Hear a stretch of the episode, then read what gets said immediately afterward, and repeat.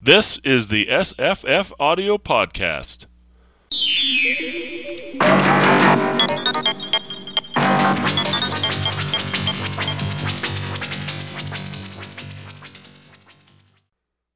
Hi, I'm Jesse. Hello, I'm Paul. Hi, I'm Maissa. Hi, I'm Trish. And we're all taking the black pill today. uh, Oh, Because we just read The Midwich Cuckoos by John Wyndham. Um, uh, the first thing, I've never read, never read this one before. I'd read, uh, Triffids and some, some other Wyndham, I think, too. Um, it's Chrysalids, probably. Chrysalids, Yeah, yes, yes, Chrysalids Chrysalids, and- which is a pretty damn good book. Margaret Atwood says this is his best book, uh, or most Yeah. res- representative book. And, Chef d'oeuvre, she said. and she's on, she's on the stamps now, so just like the queen, so we have to agree with whatever she says. Unfortunately, I guess when we become a republic, she'll be the first president of Canada. That's my guess. Anyways, um, I hate to agree with her, but she she's our queen now, right? So, whatever. Um, it it's dark. You just you just birthed the new monarch. Yeah, I mean, she's already been anointed, you're, right? You're, you're, you're, you're stealing from Barbados. yes, yes. It's uh, it's been a while since, you know, we'll have to wait a few months or whatever. But um, I, I wanted to say that even though I hadn't read this before, I felt like I had because it's very John Wyndham, and It's very John Wyndham. It's, The it- it- phrase- it's a story that's been reflected and refracted a lot. You know, I hope we get to talk about some. Absolutely. um, the phrase that came to mind um, pretty early on was cozy catastrophe. Have you guys heard this phrase? I have heard heard that that. phrase, I've and that's heard a- him refer to a, a cozy catastrophe writer. Yeah. Right. Yeah. uh, It's Brian Aldiss's term for uh, for the writings of of this guy, uh, Wyndham. Um, and it is kind of, but uh, I I saw Maissa. You said you'd already watched the uh, the John Carpenter version of the movie, In in preparation for this. Yeah. right? Oh, you watched it in the Mouth of Madness, or or you talking about in the Village of the Damned? Village of the Damned. There's Oh, a- because in the Mouth of John Madness, Carpenter's it- The Village of the Damned. right? Yeah. 'cause- But John Carpenter's in the Mouth of Madness. The, the kids scenes in in the uh, in that town are very reminiscent of the Cuckoos. Uh, I did. I didn't They- notice they, that. They, they, they, they, they, act, they act they act they act as a group. They act very weird, very alien. It seemed to be They're- filmed they're- in the same location as The Fog, which is a very John Car- he sort of put his signature on it, which is interesting because it's really a John Wyndham story, right? It's John Carpenter's Village of the Damned. Yep, Mhm. yep. So so it's. It, I mean, I didn't get to rewatch it for this podcast, but I just I remember watching it years ago. It's definitely he definitely changes it from the cozy catastrophe of this book to a more Carpenter it's story. more and- sinister, you know, yeah. Um, Yeah. I was surprised and pleased by Uh-huh. how mu- how closely the 1960 movie and the BBC audio version mm, stuck audio drama, to, yeah. stuck to Wyndham's actual plot. Um, I know, Paul, you didn't get a chance to do the audio drama, did you, Maissa? I did all the homework. Wow. Well, all of it. Wow. That's interesting because I want to talk about the, the sequel movie, which is interesting, I think, uh, to figure out like what's going on there. But, Mhm. um, But I'd Let's- rather talk about the actual book. le- first. uh, well, yeah, uh, we'll get there. We'll get there for sure. Um, so one of the things that's going on in the book is, you know, we know this story, I think, pretty well just because it's in, in the public imagination. And I sort of knew that there was this, uh, you know, this plot and I, I kind of, in my mind, I conflated it with, um, the Stepford Wives, which is not exactly Oh, yeah. different, but it's quite different, right? Yeah. but I also, um, I, I when I said the black pill, I was like, this book is actually very, very dark. It's Like- very very dark. Even though it's co- very cozy and the English are all very nicely mannered, if you think of all of Wyndham's work, it's all really fucking dark. It just doesn't seem that way, right? Bad bad things are Well, some of the other ones have society. more optimistic ending. Tell me, tell me which one you're thinking of. I, I think that um, the Chrysalids is more optim and more optimistically than this. Uh, they escaped to New They escaped Zealand to or New something. Zealand? Yeah. I guess. Uh, it- it's pretty dark Like, landscape, like right? they're going to a place where they're accepted. yeah, right? yeah. I guess the the main character doesn't blow himself up. I guess. Um, Yeah, I think this ends much more darkly than it ends. then Like then then it then it ends on the page. I Yes. think that if you think it through, oh, it goes way dark.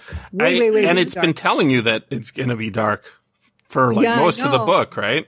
hmm yeah, but it's worse than it a- actually ends. I think because Yeah. because um like they, they brought all of these alien these pods and and like they they died in every in every place that they came but Every recorded place. There Every may be some recorded places place that in they South came- America. Yeah. right Some- Eh, eh, yeah but the, but but but the implication is well we're just testing anyway we're just seeing how it works in this government and that government we'll be back like Hmm. right There's absolutely And- and- implication that yeah, they will and, return. and enforce. Yes, like yeah, okay, and and like four- yeah, you have no, and they even the kids said that you're going to kill us. He didn't care because they're going to come back. Hmm. That that was how I took the. That's ending, like, interesting. That's not what I thought at all. But um, I wanna I wanna pick up on on the hints that that people pick up on and get wrong. I think so. One of the things in this, Paul, if you haven't seen uh, the black and white films, they they do I have it not. in the first one. They also do it in the Carpenter one. Um, they they make a sort of a big deal about the hands being cold on the initial night, right? So what happens is uh, this little town of Midwich gets zapped somehow, and everybody gets knocked out. And when they wake up the next day, their hands are cold and they're stiff, and everybody's cold. And then they they did this in like the John Carpenter movie, like a lot. Like people are still fiddling with their hands a lot, and they did it in the the uh, 1961. Although I think they did it much more reasonably there, and I They- think that they they, they think that that's a symptom of over it pretty something.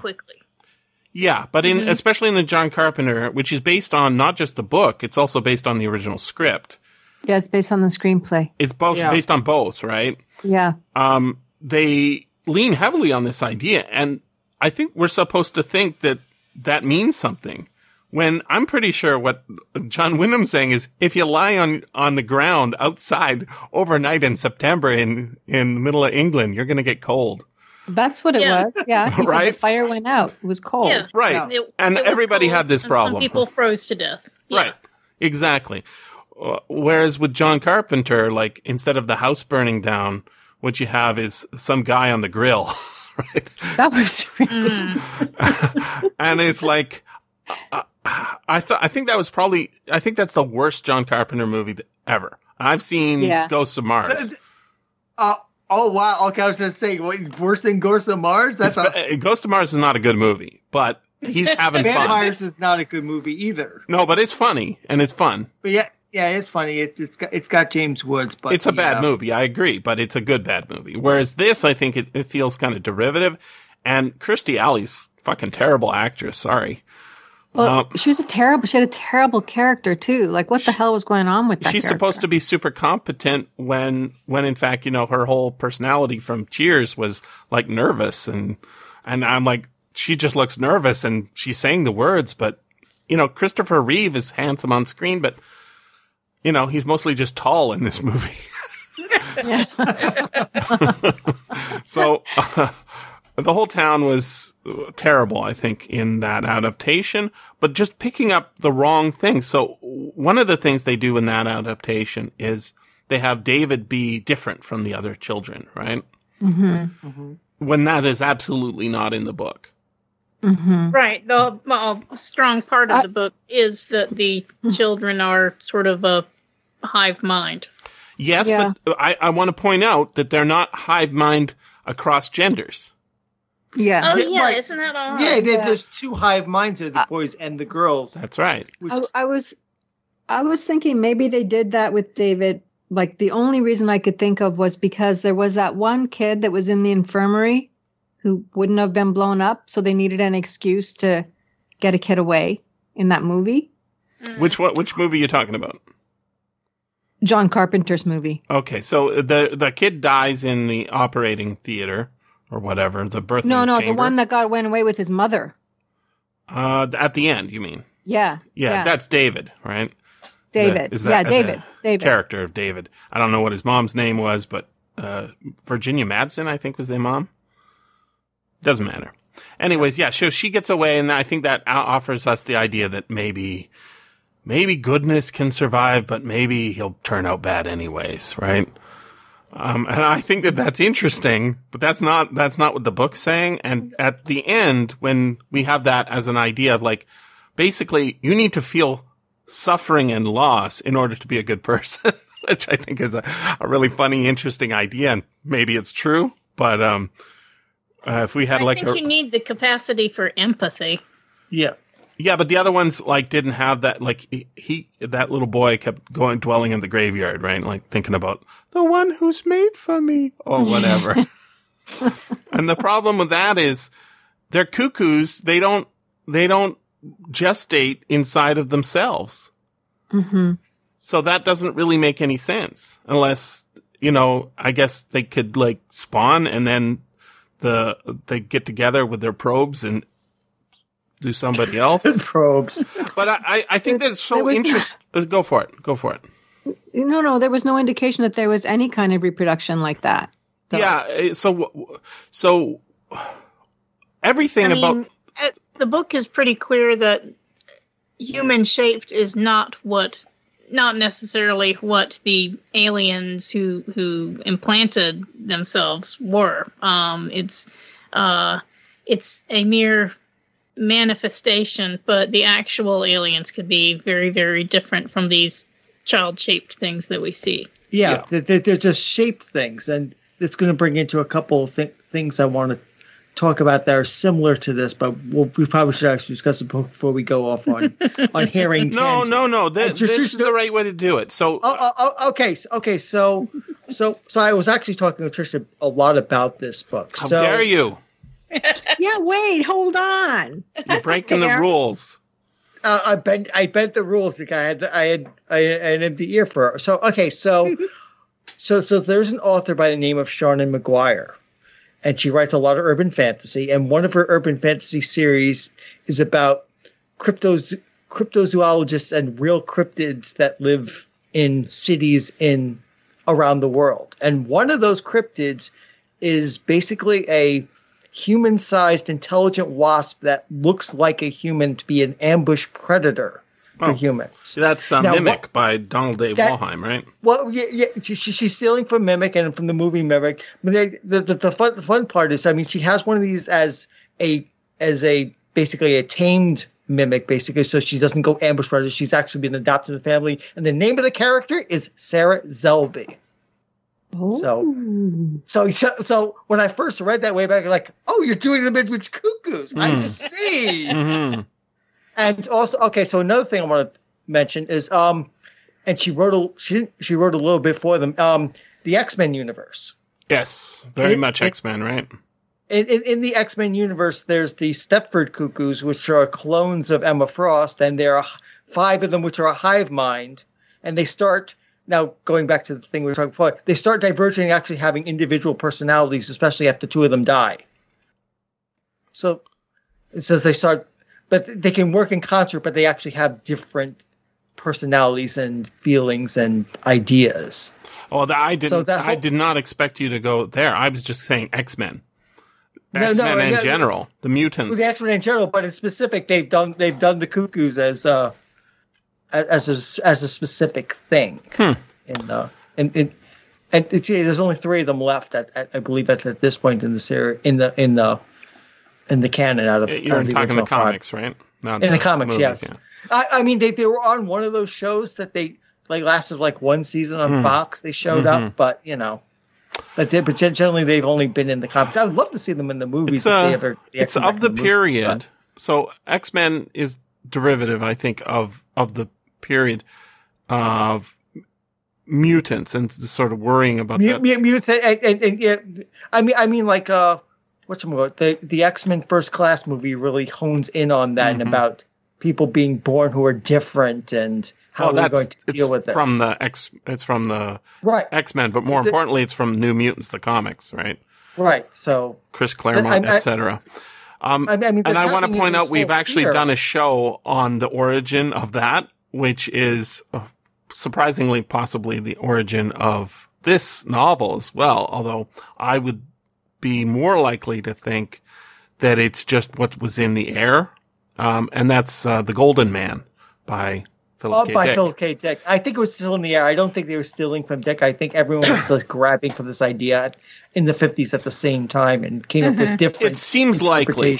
However, um, the Golden Man character, uh, is literally, he has the sparkly skin, but more importantly, has the weird, weird hair and, and he is, he is not xenogenesis, is, I guess what they're, we're supposed to be left with the idea of, um, you know, setting aside parthenogenesis, which I think they do very badly in both the books and the movies, and also setting aside mut- mutation, which I think uh, they explore pretty well in one of the late chapters.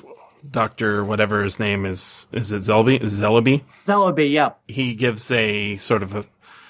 Uh, in fact, it's one of the things that makes him so different. Wyndham so different is that it's it's not really marketed as science fiction. It's you know David. Triffids is so mainstream that it it is science fiction. We recognize that, but I don't think most people recognize that, or, or it, it didn't at the time. Um, so you go see the Village of the Damned. It's just a scary movie, right? It's not a science fiction movie. Whereas the book is very hard SF, but it don't feel that way. Mhm. I think it's well, go for it.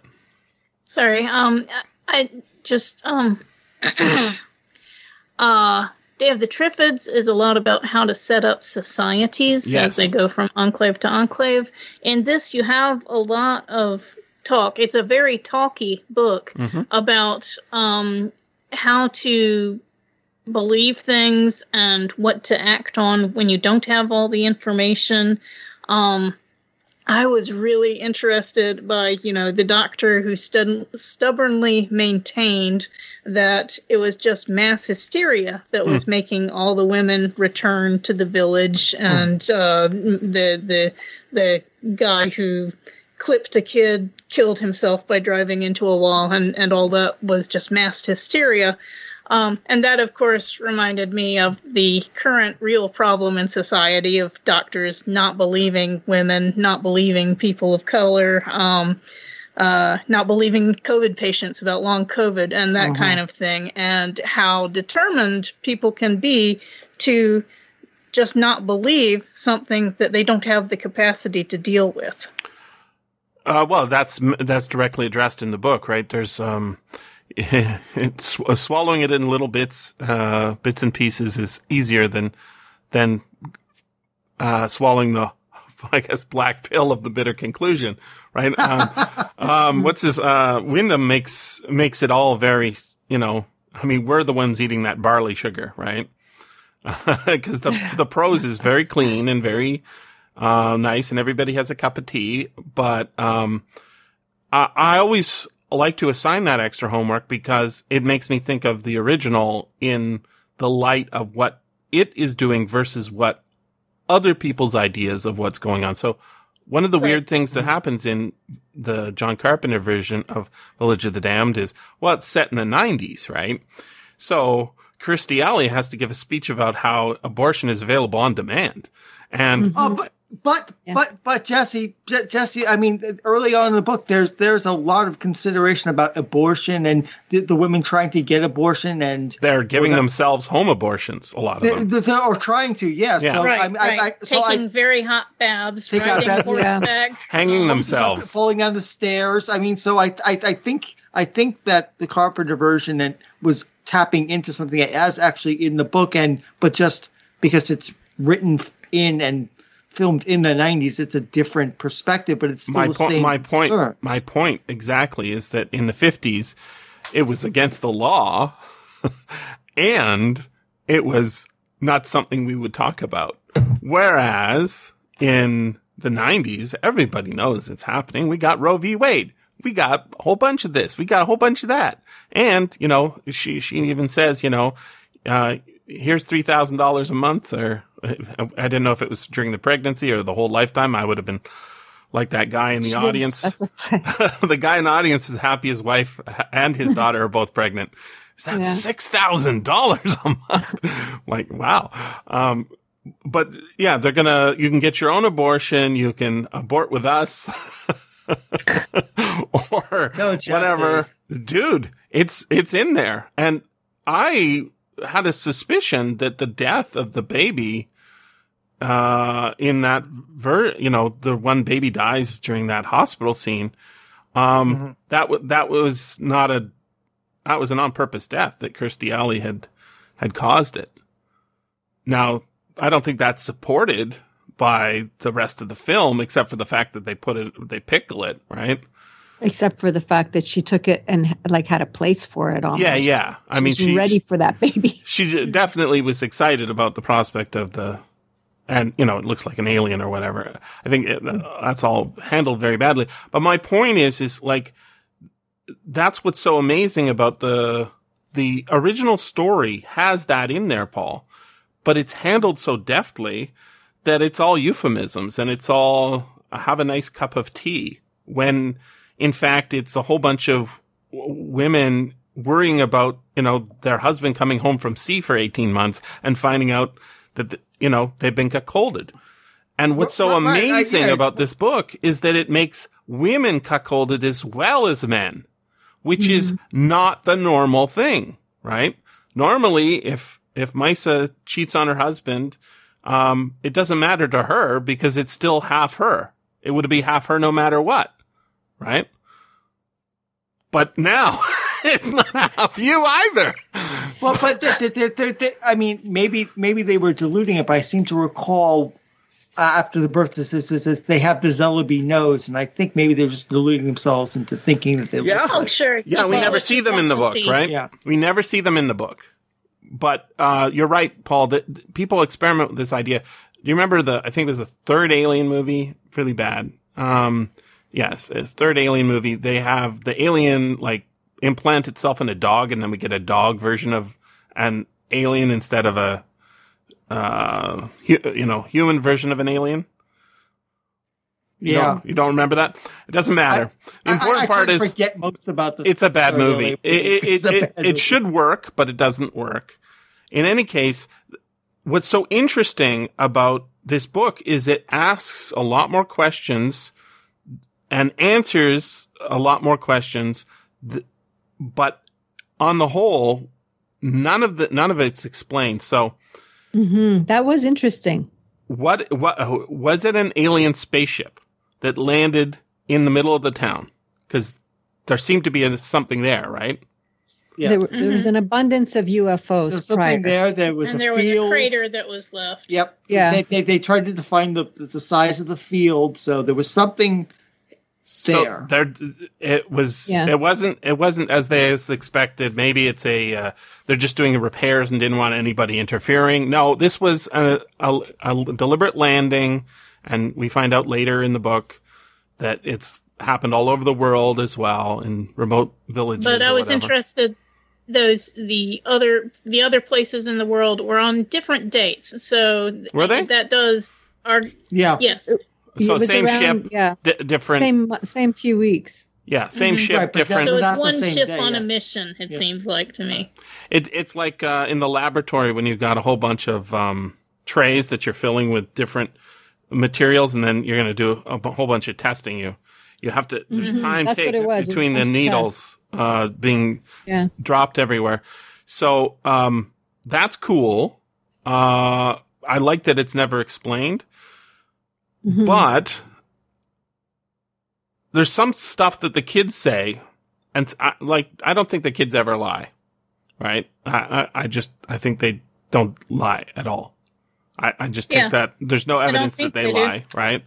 I mean, they overreact to things badly. Oh yeah, but that's a Like very the- different quality. Yeah, but It yeah, is. but they don't actually. But they they do they and and when confronted by yeah, But that's natural for them. they're Kind of confused. right? So And one. of- sometimes they refuse to answer questions. right. But I Uh, yeah, but do they refuse to answer questions because because uh, giving the information would hurt them, or do they refuse to answer questions because it's a poorly formed question? Mm. No, but the, like what? Like, Sometimes they say to- we don't know, right? yeah. Well, but like when people are trying to leave, they don't really explain why they're preventing people from leaving. That's true. That's so. true. So that. So Well, But I want to I want to point out that uh, what's so interesting is that this is actually the behavior of cuckoo birds, right? When you're when you're implanted in a nest and you wake up and you've got a bunch of sibling eggs there that you don't know that are your siblings because you're just genes, right? Nobody was there to give you the instructions. You were just implanted there. Your instinct is to kick those other eggs out of the nest. That's your instinct. Now, if unsuccessful at that, um, you have a bunch of siblings growing up, but you're also bigger than they are. You mature faster and you're meaner. Mm. You're more aggressive. And that Mhm. means you get more food and the other ones do less well, right? So we don't, if we, if we go with the sort of sympathetic mother point of view, which we're, you know, that's what they're preying on, right? Cuckoos, uh, of cuckoo birds prey on the fact that the mothers and, uh, sometimes fathers have to be very, uh, doting on their, their offspring. That's what they prey upon. Then it, it turns us into like thinking about the morality of the situation. And then it goes right back to the end of the book, right? Which is we're living in the jungle. we Yeah. think we're a Yep. nice, cozy place. If you want to keep alive in the jungle, you must live as the jungle does. Mhm. And that is a truth. You can sugarcoat it. you can, uh, put laws and morality and all sorts of stuff on it. But if you don't believe it, I mean, what, what's so cool is this book does what I think Wyndham's trying to do. He's trying to tell us something about ourselves. And it, it the fact that it's, uh, it's not really an allegory for, um, aliens, you know, coming down. It's not, it's not a literal story of aliens. That's what he doesn't focus on that at all. What in fact he's focusing on is our relationship to our children, our relationship to each other, and how we interact with the natural world around us. So I want to pose a couple scenarios for you. One, imagine the spaceship comes down to Midwich and every, every living creature gets zapped, right? And suddenly they're all asleep. And they wake up and everything goes about normal, but then suddenly the cows start giving birth to strange looking cows. Mhm. Or the dogs start giving birth to strange looking dogs. We would say, well, that's no problem. We know how to deal with cows and dogs. yeah. Mm. But that's not who Yeah. it did it to, right? It did it to humans. And whether we, uh, dispute it or not, uh, we think of ourselves as top dog or top cow in this Top situation, right? Those domestic animals, we do that to them all the time. We say to the dogs, you are not going to breed or you are going to breed or you shouldn't have bred. Now you're getting, uh, you know, neutered and the, you know, calves, what do we do to them? Right? We treat them the way the aliens are treating us, if there are any aliens. As like He, he makes that point pretty explicitly in the book too, Indeed. though. Yes. Indeed. But it also said he's like, what's so funny is this book is very old, right? So, um, one of the things all child, women of childbearing age are inseminated or implanted, I guess. Um, Yeah. Including a 17 year old. Shocking, right? Well, if he wanted to be a little more shocking, he would have gone with the actual age that it's possible, which is as young as nine in some cases, right? 13 is uh, more I don't think traditional. British nutrition was good enough in the 50s. yeah, yeah, yeah. Wow. That is consider- no, it's a consideration. I mean, especially post-war Britain had had a lot of shortages of things, so I I'm not guess sure a 13 year old could give birth to that easily. In, in Well, don't worry. Britain. Their offspring get, uh, will force them to get the right pickles or whatever they need.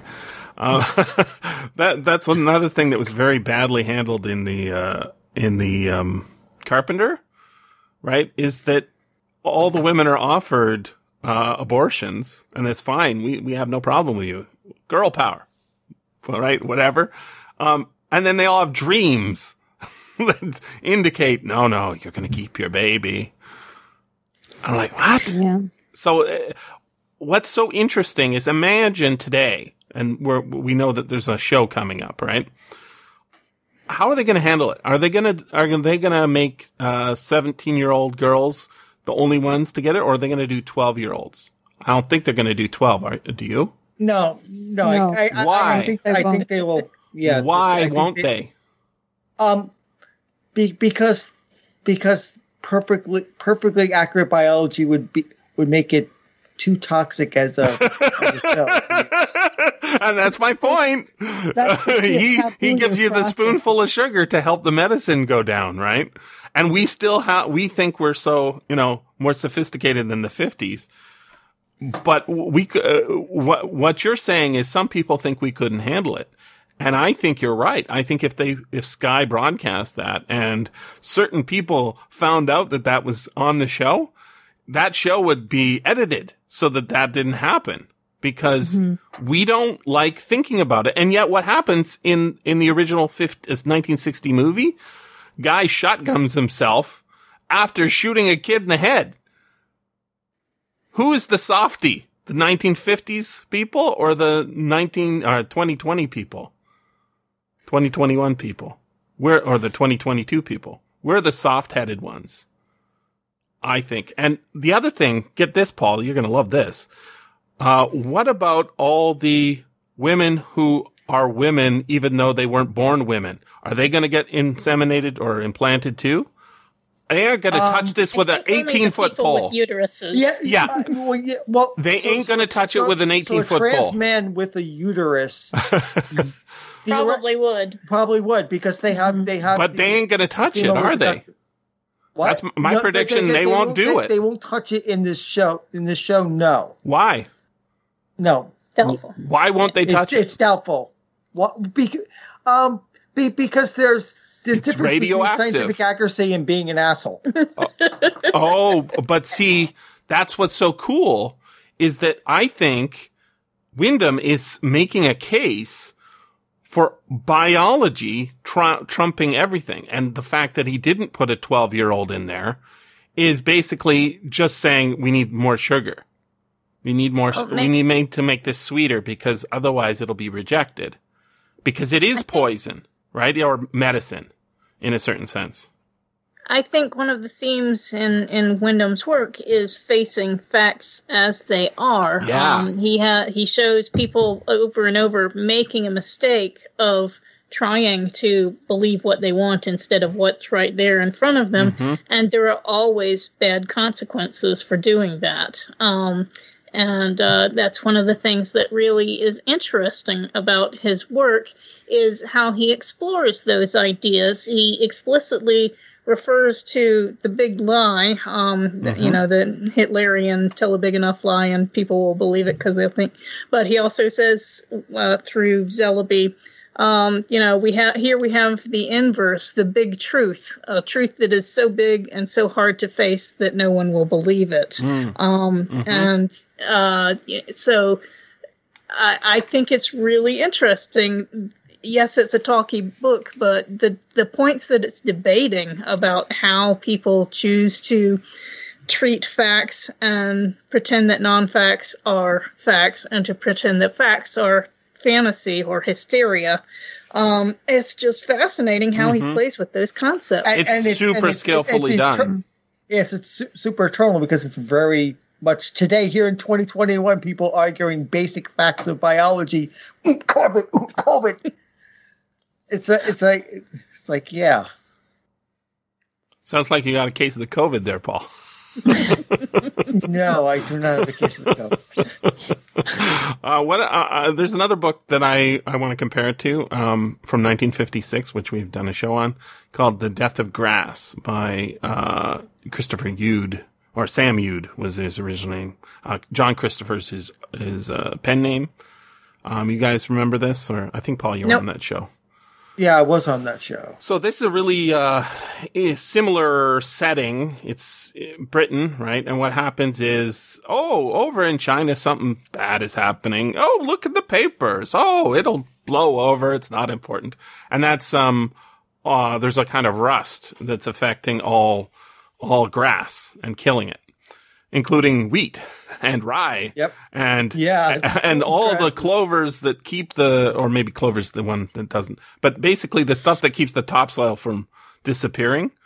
And yeah, dust. Yeah, the, the- yeah. I mean, I, th- I think I was talking about the Dust Bowl here in the 30s because of over farming and bad drought, and it devastated the whole American Midwest. Mhm.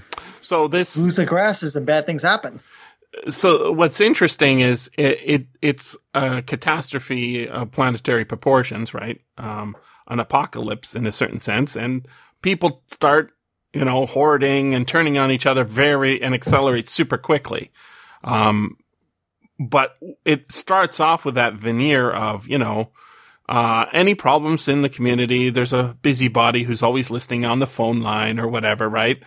Everything becomes amped up so that you have people who are allied with each other basically turning on each other because it's like starvation, right? It's, and even if it isn't starvation immediately, it's starvation for, uh, supplies and goods and fuel and all that stuff so that they can get to the quote unquote, you know, safe zone or whatever it is. Um, here it's actually the opposite. It's turning on a group uh, that is outside of us, right? So even when, um, the Russians nuke their small town, right? Yeah, with an atomic cannon, which Right. is clever. Yeah. Mhm. They, they have, uh, uh, they had atomic cannons in the fifties, right? So it's, it's, um, Well, they reasonable. had, the Germans had the huge rail gun or whatever Yeah, it was, yeah, which and was the- not atomic. But Yeah, and they they, were- they were develop. I mean, they, they were developing, trying to develop nuclear weapons that you could launch from artillery. So that's Mhm. what that's basically. It's a the little U.S. had the U.S. literally had one of those, a, a field, Yeah. uh, atomic field cannon, which is why you get in Starship Troopers the guys carrying it, one on his Or- shoulder, or- you know. or, or or the video or the video and, and board game Ogre. Hmm. right. Speaking of ogre, oh, uh, there's a woman named o- Ogle in here. Um, Uh huh. a lot of the names are actually very interesting. Um, but I think the most interesting one is actually the Grange. Um, what is that? Oh yeah, that, that, that- it's such an interesting building. So it's if you- the center. if you ever met somebody named Granger, which is a fairly common English name, right? you mean like Hermione Granger? There you go. uh, do you know what a Granger is? It's associated with farming. It is, but more importantly, he- he's the guy who go goes to the tenant farmers or the serfs and says, "Time to pay up, because the lord of the manor owns your land. You work his land. You have to pay yeah, up." Mm-hmm. Uh, They got to pay in kind. Uh, yeah. well, they they gotta pay the paying in the first night Well, and well, other well, stuff, but that's that's another thing. But today, the modern version of that is the bailiff, right? The guy who comes knocking on your door. It's time to pay your rent. It's time to eh, kick you out. It's it's time to take your furniture away. It's time to. So, um, the Grange is actually the Lord Hall. Who moves into the Hall of Lords? The government. No, in No, the this kids. story, Oh, the okay. kids move into it, right? The But they kids set it. up the kids. And they- they- they, they the deny the serfs the movement off of the land. Oh. Yes, they, they Yeah. keep they keep people from being able to leave the town. Mm-hmm. It is a, it is, uh, uh, That- could be an clever. Accident. didn't think It of that. could be an accidental metaphor, but I don't think Oh so. no, oh, I don't think so. Not I don't think so. Wyndham. He's too clever. Um, one of the very first things that's super funny to me because I knew what this book was going to be about, um, is uh, the narrator starts talking about his wife, and he says, "Oh, she's delayed or something." Oh, it, here it's in the first page. Oh my God, listen to this. This is the second paragraph. Because it was my birthday, however, and also to some extent because I had the day before received a signed contract with the American publisher. So this is actually John Wyndham talking, right? John Wyndham's the main character here. He, he's tuckerized himself into his own book. Yeah. We set off uh, the morning of the 26th for London and a mild celebration. Notice everything's soft. Very pleasant too. Cozy. It, it doesn't like very pleasant. He doesn't say what it is. It's it's very cozy. A few satisfactory calls: lobster and chablis at Wheeler's. Oh, we know Wheeler's. It's a great restaurant, right? Ustinov's latest extravaganza. So that's got to be a play or a movie, I guess. A little Yeah. supper, and so back to the hotel where Janet enjoyed the bathroom. Now this is this is the most hilarious thing in the whole book. With that fascination with other people's plumbing, always arouses arouses in her. This is literally what the aliens do, right? They zap the whole community and then like go around, I don't know, with a hose, an injector or something, and stick stick things in their wombs, right? Why did why did they have to zap everybody? Why did they zap the Why cows? did they have to zap the insects and the cows? Indeed, the birds, right? It's Birds. it's because To, to be able to be able to move around unmolested. yeah, but you don't uh, see. but they, no one I was assumed moving. that was just some kind of zapping field that put Indeed, the whole area it to puts yeah. down whatever animal planet, uh, whatever planet they go to. whatever it puts, living thing. puts them all there. down and says which which one of these looks like it's in charge. Yeah, that's what I. Was, well, this one has this one has a a, a leash, and that Mm-hmm. one has a collar on it, so that one can't be in charge, right? This one can't, doesn't have any thumbs, can't get through that fence over there, right? Yeah, that was interesting. I, w- that was a really interesting thing. It is, I mean- it- and it, it, it- there's speculation, right? Like, oh, this is God, right? and uh, Well, yeah. Right, right, Can we right. disprove it? punishment. Yeah. no, no, no, it's just a lab No. test. no, no, no, no, it's no, a la- no, yeah, a lab test. No, but one of the characters says this is divine punishment, and Well, yeah, they no- compare it like, oh, barrenness is the usual punishment, not the fecundity. But Right. one of them is convinced that it's a punishment be- because she was unfaithful. Yeah, but then later they talk about God, the greater God, not just the God of Earth, the God of the universe. Mhm. But it's all really a metaphor for our own Earth, right? There is no Mm. aliens. That one of the smart things he does, and it's talked about in here with H.G. Wells, right? Is he's basically saying I'm doing an H.G. Wells story, and H.G. Wells talking about Mars isn't really talking about Mars. He's talking about colonialism coming back to bite you in the ass, right? This is talking about what we do to the Earth and what happens when you repress and what happens when you make people do things they don't want to do. They bite you back. And that's Nature the law. finds that- a way. well, Life nature finds finds a nature finds a finds a way is i that line right is referring to that that line from uh, Jurassic Park. Jurassic Park. But actually, it's the other way around, right? It wasn't nature found a way. It's that stupid humans who come out of nature found a way to fuck themselves. Right? what did they do? Um, they brought the the man eating killing uh, dinosaurs back to life for kicks. or, or or a version of them anyway, because they used they didn't have the exact DNA because they used frog DNA. So, so they're not even real dinosaurs; they're dinosaur adjacent, dinosaur like creatures, Wow. which which which neither the movie nor the book really hones in on. But it's true; they're not actually dinosaurs they're dealing with because You're- they don't have all the genetic. You're. Misunder- just- you're misunderstanding the point. It's not the that that part's not hard SF. The point is is we can no, fuck, no, we but, can no, fuck but the- ourselves. But the point is, well, you know, no, no, I'm agreeing with you. The point that we we created these dinosaur-like creatures, and And of there is some- things are going to go wrong. There is some uh, nice. I, I, I swear it's like the second, maybe. Uh, the, Zellaby gives a big, long, basically info dump, uh, philosophy dump, um, explaining what's going on. Um, and one of the things he talks about is is Mother Nature being misnamed, or how we think of Mother Nature as being a kind and beautiful thing. But uh, what is this book essentially about? it's about infanticide. If this if Uh-huh. this book were um focused not on the first year and the eighth year of the kids, but rather you know, the fact that it happened and then 20 years later everybody's an adult, the story changes immensely, right? Hmm. It isn't the same story at all. Now we're dealing with adults and we can treat them in a different way. It, it's more like X Men, right? It's much more like uh, the Golden Man. And what we have Yeah. here is, in fact, dealing with, you know, what happens when you have a kid who's a monster? What do you do? Yeah. Oh, so so oh, so I have to so I have to tie in a book I'm reading right now. Then sorry. It's all right.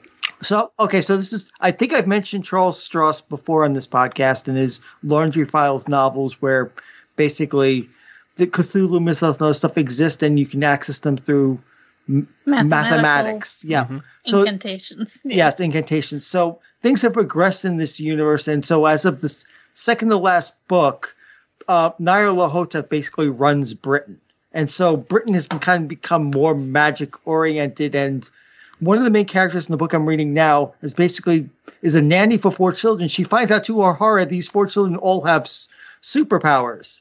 I- I mean, she has skills of her own, but she's like, they're all four monsters, and she she's desperately trying to keep things from going completely off the rails because she has a whole plot against their parents that she's doing at the behest of her boss, but she was not told the kids had superpowers. and It's, it's really in over her head. It's wonderful, and of course, the name of their character is Mary, as in Mary Poppins. So yeah, Oh, for references to children's literature, also, did y'all notice one of the chapter titles for um, Midwich Cuckoos was "Now We Are Nine"? Mm.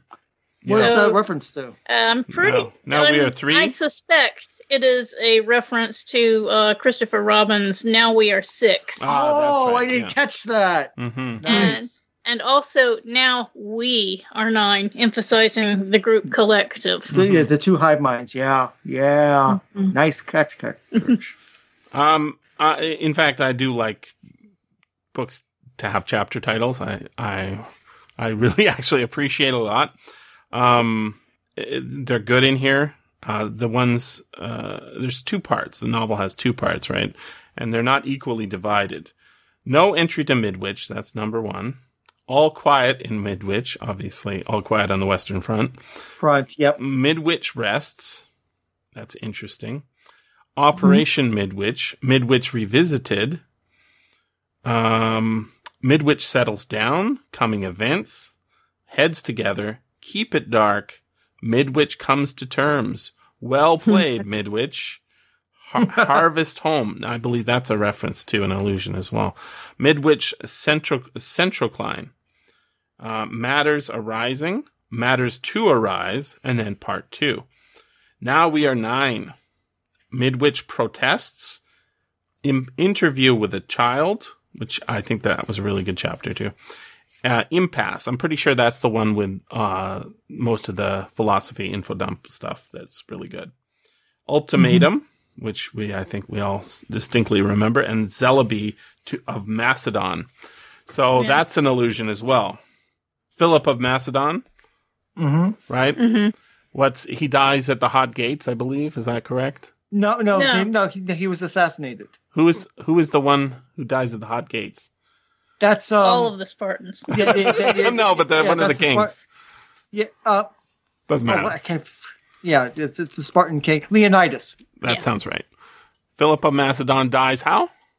He gets Assassinated. assassinated By whom? in his palace in Pella. Um. Well, that's a that's a that's a question that scholars of Alexander the Great have debated for Hmm. a couple thousand years. Actually, who actually did the deed Mhm. and why? Well, it I, it was it was not Alexander who did the No, deed. no, no, no. But yeah, but basically, it was it was Accordia. Supposedly, Philip seduced his wife. That's one. Of, that's the official story. But the actual real story is who, who propelled that th- for him to do that has been debated. Was it Olympias? Was it? I don't think it was Alexander. I, Who will rid me of my awful husband? Mhm. yeah, I, I, I, I, I'm of the Olympia school that she she pushed this she pushed this guy into confronting her husband so that because Alexander was about to get pushed out of the line of succession, which would made Olympias her mother his mother Out of power. powerless. Yeah, so I think that she precipitated the conflict, but we don't know for sure. It's 2,300 years old, and there's no one alive to talk past it. Mhm. Let's uh, now apply that to what happens in this chapter. So, what does he do? He assassinates in a certain sense, but he kills himself. Yeah, it's suicide bombing, basically. It's a suicide Right. bombing. And the guy who assassinated Philip surely knew he wasn't going to get away with it either. Mhm. Yeah. Mm. but it was uh it was the right and proper thing to do, right? Yeah. Um, Mhm. by what standards? By my By the standard, your standard. Well, and I, I, I, I, I, but well, yeah, for the standards of Homo sapiens, probably. I'm, I'm kind of now thinking of the movie Solaris, where they basically want to kill the, kill the, kill the things that come back because I, as, as Viola Davis's character says, I want humans to win. So yeah, Well, the the the kid says it's the one one of the little girls says it's a primitive matter. If we exist, we shall dominate you. That is Mhm. clear and inevitable. Will you agree to be superseded and start on the way to extinction without a struggle? I don't think so. Yep. She says that. Mm-hmm. Yep, she, yep. be- be- Because they they fed them they fed them knowledge. They share all around their hive mind. They they know the score. Mhm. Do you guys remember? Uh, maybe say you haven't read it. Um, Joe Haldeman's uh, uh, Forever War has Yep. Yes. uh, Yeah, I was on the Were you podcast. on that one? Okay, so there's a reference to when he goes. Well, I mean, maybe that's a midwich cuckoo thing, right? He goes to the future, comes back to Earth, and everybody's two genders, two people, one collective Adam and one collective Eve, or whatever, right? And uh, they're all airy fairy are different than us. Um, it's because they're children that it's a problem, right? Mhm. it's because they're children that we like uh, all those scenes where like the guy accidentally runs over a kid that Mhm. that happens in real life and sometimes parents get really upset right rightly so the kid just got hit by a car on the other hand what's the appropriate action is it to kill the guy because some parents would want to do that right especially if he was kind of an asshole right or he laughed or he laughed it off or whatever right uh, is that the appropriate thing to do? Well, we say, you know, can't take the law into your own hands. And there's much, much made of this, including we've got a very stiff, um, police officer having this conversation, right? And what happens to him?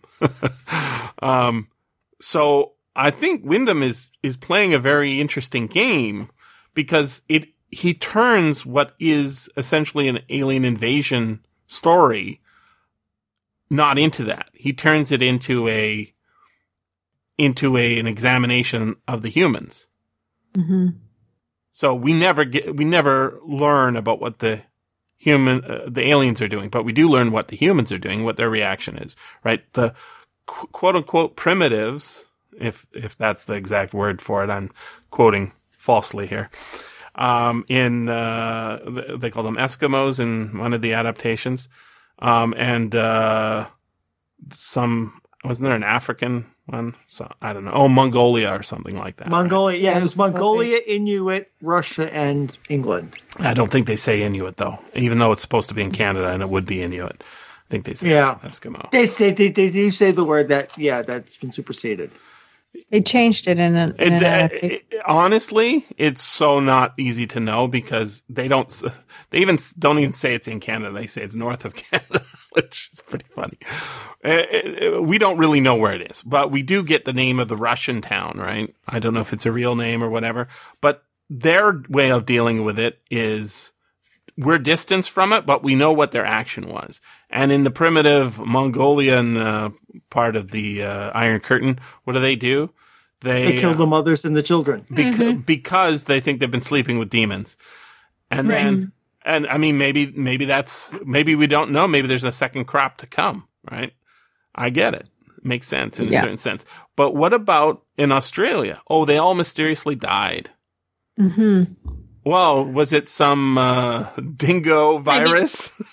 Well, that was the first one, so maybe they just hadn't gotten the implantation Maybe. Yeah, they hadn't process right. perfected the Yeah. process. That's Or the way maybe- it's co- that's the way it's said in the book. They hypothesize in the book that yeah, it just happened to fail. but it might be the case, just like uh, you know H.G. Wells's War of the Worlds, that there is some sort of you know that's why they didn't put all their eggs in one basket. They didn't do one you know massive D-Day uh, Mhm. invasion. They're they're like very uh, indiscriminate. They lay their eggs wherever there's a willing basket, right? Right.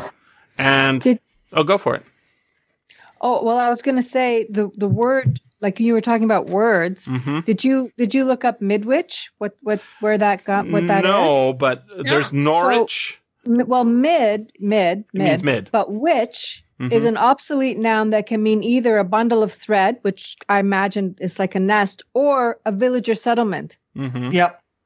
So Good old English toponomy. Yeah. yeah, so like you get The middle Norwich, settlement. right? Yeah. It's it's so- supposed to be in the middle of England, I think. Yeah. Right. So, but but like so like yeah. So here at Midwich is in the middle of England, but I think that like it kind of can be any all and all of them were Midwich, right? That was like in- Yes. in, the middle of a settlement in Canada and the middle of a settlement in Yeah. Russian Russia and Hmm. all over. Yeah, it was, but it wasn't in big cities, right? It was No, no, Village. little nests. little Probably nests, little easier- nests. Yeah, where you can Probably hide easier your to keep track of them. Yeah, and Yeah. hide them. hmm Mhm. Yeah.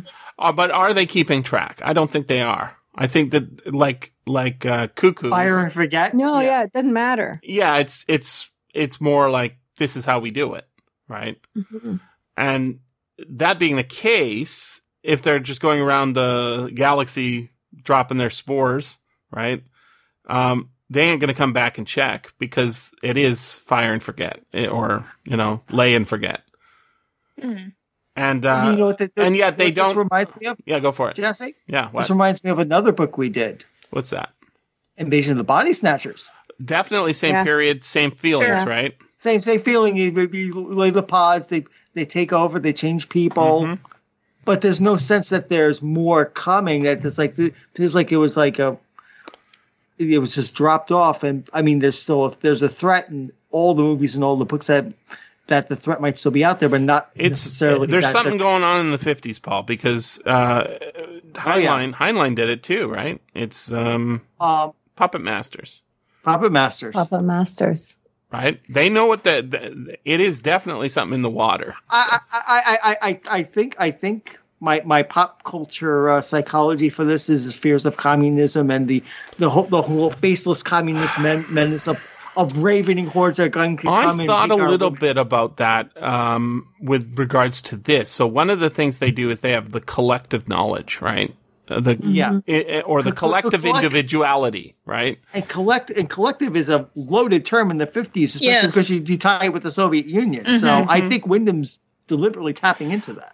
Possibly. Um, Well, he's definitely looking at trends in science fiction. There's a really funny passage toward the end of the book, mhm. which sadly my phone died, so I can't read the text. But um, he's talking about how different invasions get treated in different cultures, Mhm. and uh, he talks a bit about the British. You know, we t- we talk about stuff, we discuss it, Yep. and then he goes on this long uh, uh, thing about how in, in America, if you have an invasion, then uh, everyone flee starts fleeing the cities and jamming the highways within 10 minutes because of their wonderful communication system. Mhm. And uh, but except for in Washington, where million, you know, hundreds of thousands of people line the streets and calmly, trustingly, you know, face Washington, waiting for the government to solve their problems. While meanwhile, in the hills of Kentucky, a uh, formerly ignored scientist and his daughter and His husky beautiful young- daughter, yeah. beautiful daughter and husky young Right. assistant Yeah. working on the one thing that will solve everything. And he's definitely humanity. he's definitely reading science fiction. I would say that that's Yeah. from the 30s, though. That sounds a lot like uh, yeah, it's very pulp- Weinbaum. It's a very pulpy. It's a very Yeah. pulpy uh, statement. But yeah, but but but as as we were sitting here before the podcast up, Trish read that out to me, and then when I was reading that myself, I was laughing. Says, "What are you reading?" Like I'm reading that passage. So, yeah, we, we we both love that. I'm glad we get to talk about it. What What do you get uh, about the idea? So, I when I started uh, the book, I started watching the movies. I hadn't finished the book until today, right?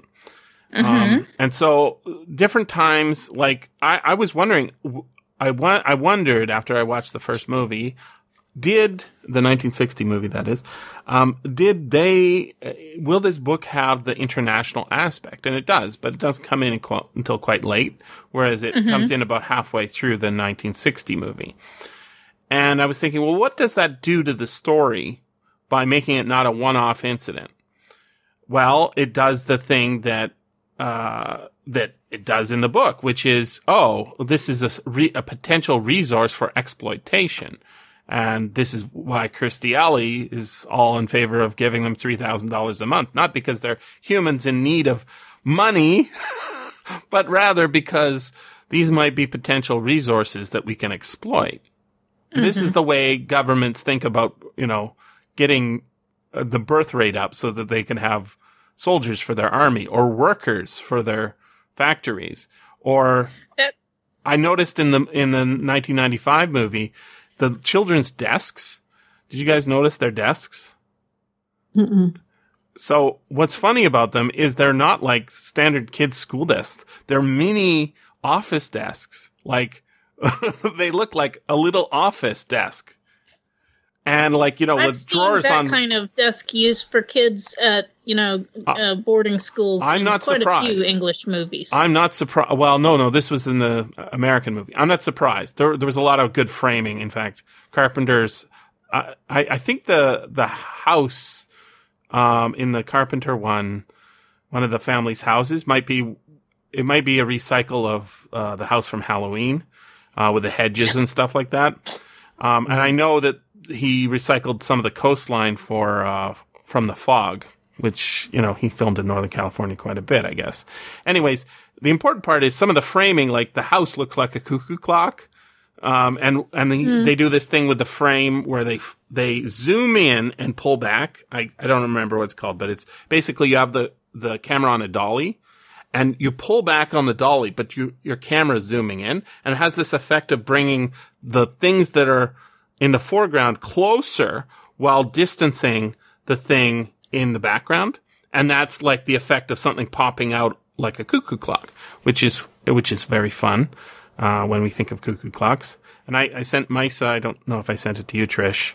Maybe I did. Uh, a picture of a cuckoo. more importantly, the audio. The audio.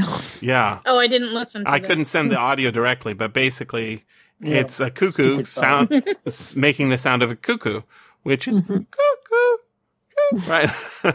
and when we think of um, the word cuckoo, it makes you think of the word crazy, right? Mhm. Go, they go together, but it isn't a crazy bird. It's perfectly natural and a perfectly good exploit. And we think Actually, of it it's a gaslighting bird. It makes the mother think Think- that It it's makes you feel crazy. Yeah. Yeah, it's a gaslighting word. I like that. Well, that's mm-hmm. the thing though, right? Is birds don't actually like the the baby doesn't say, "I'm one of you," right? it's the genes and the behavior that that do that. The mother's genes or the surrogate mother's genes and the baby's genes, right? And it's the behavior which is not learned exactly, right? You don't learn to be a cuckoo because your mom was a cuckoo and you saw her going around laying eggs. You were the one that got, your mom didn't teach you anything. This is all genetic, right? Mhm. And that's super freaky. So when we talk about things being crazy, this is one of those words that is like used all the time. And it, it's like a kind of a problem, just like the word insane. We say, that's insane. Insane is like a legal term. Crazy is like a crappy, like low level term for what kids say about something that they don't understand. It means don't understand is what it means. It's like a declaration of, I don't get it. or uh, that's weird, right? But on a higher level, it's not crazy at all. It's in fact very efficient. Now we might say it's cruel, but that's because we have a different set of standards of what we think is acceptable, right? Women are supposed to act a certain way. Men are supposed to act a certain way. We are supposed to act certain ways towards each other. But when you've got a creature that's not in your group behaving the way it does, we would say that's just what they do. But when it's interacting with ours, then it's time to kill.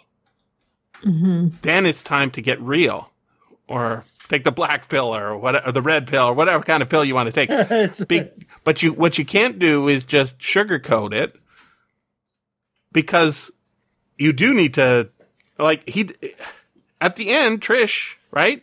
He did the right thing.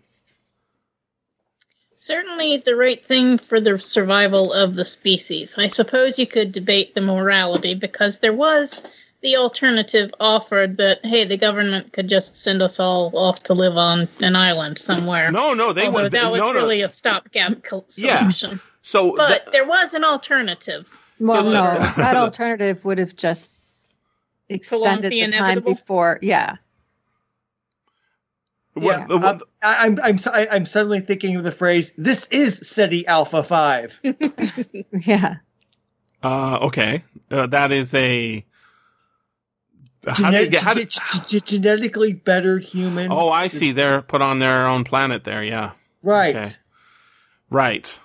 Um, right, Well, right. he- Rather than like- Kirk he, he killing them says, all. he says, cru- cruelty is as old as life. Like mm, mhm, somebody's gonna die here, mhm.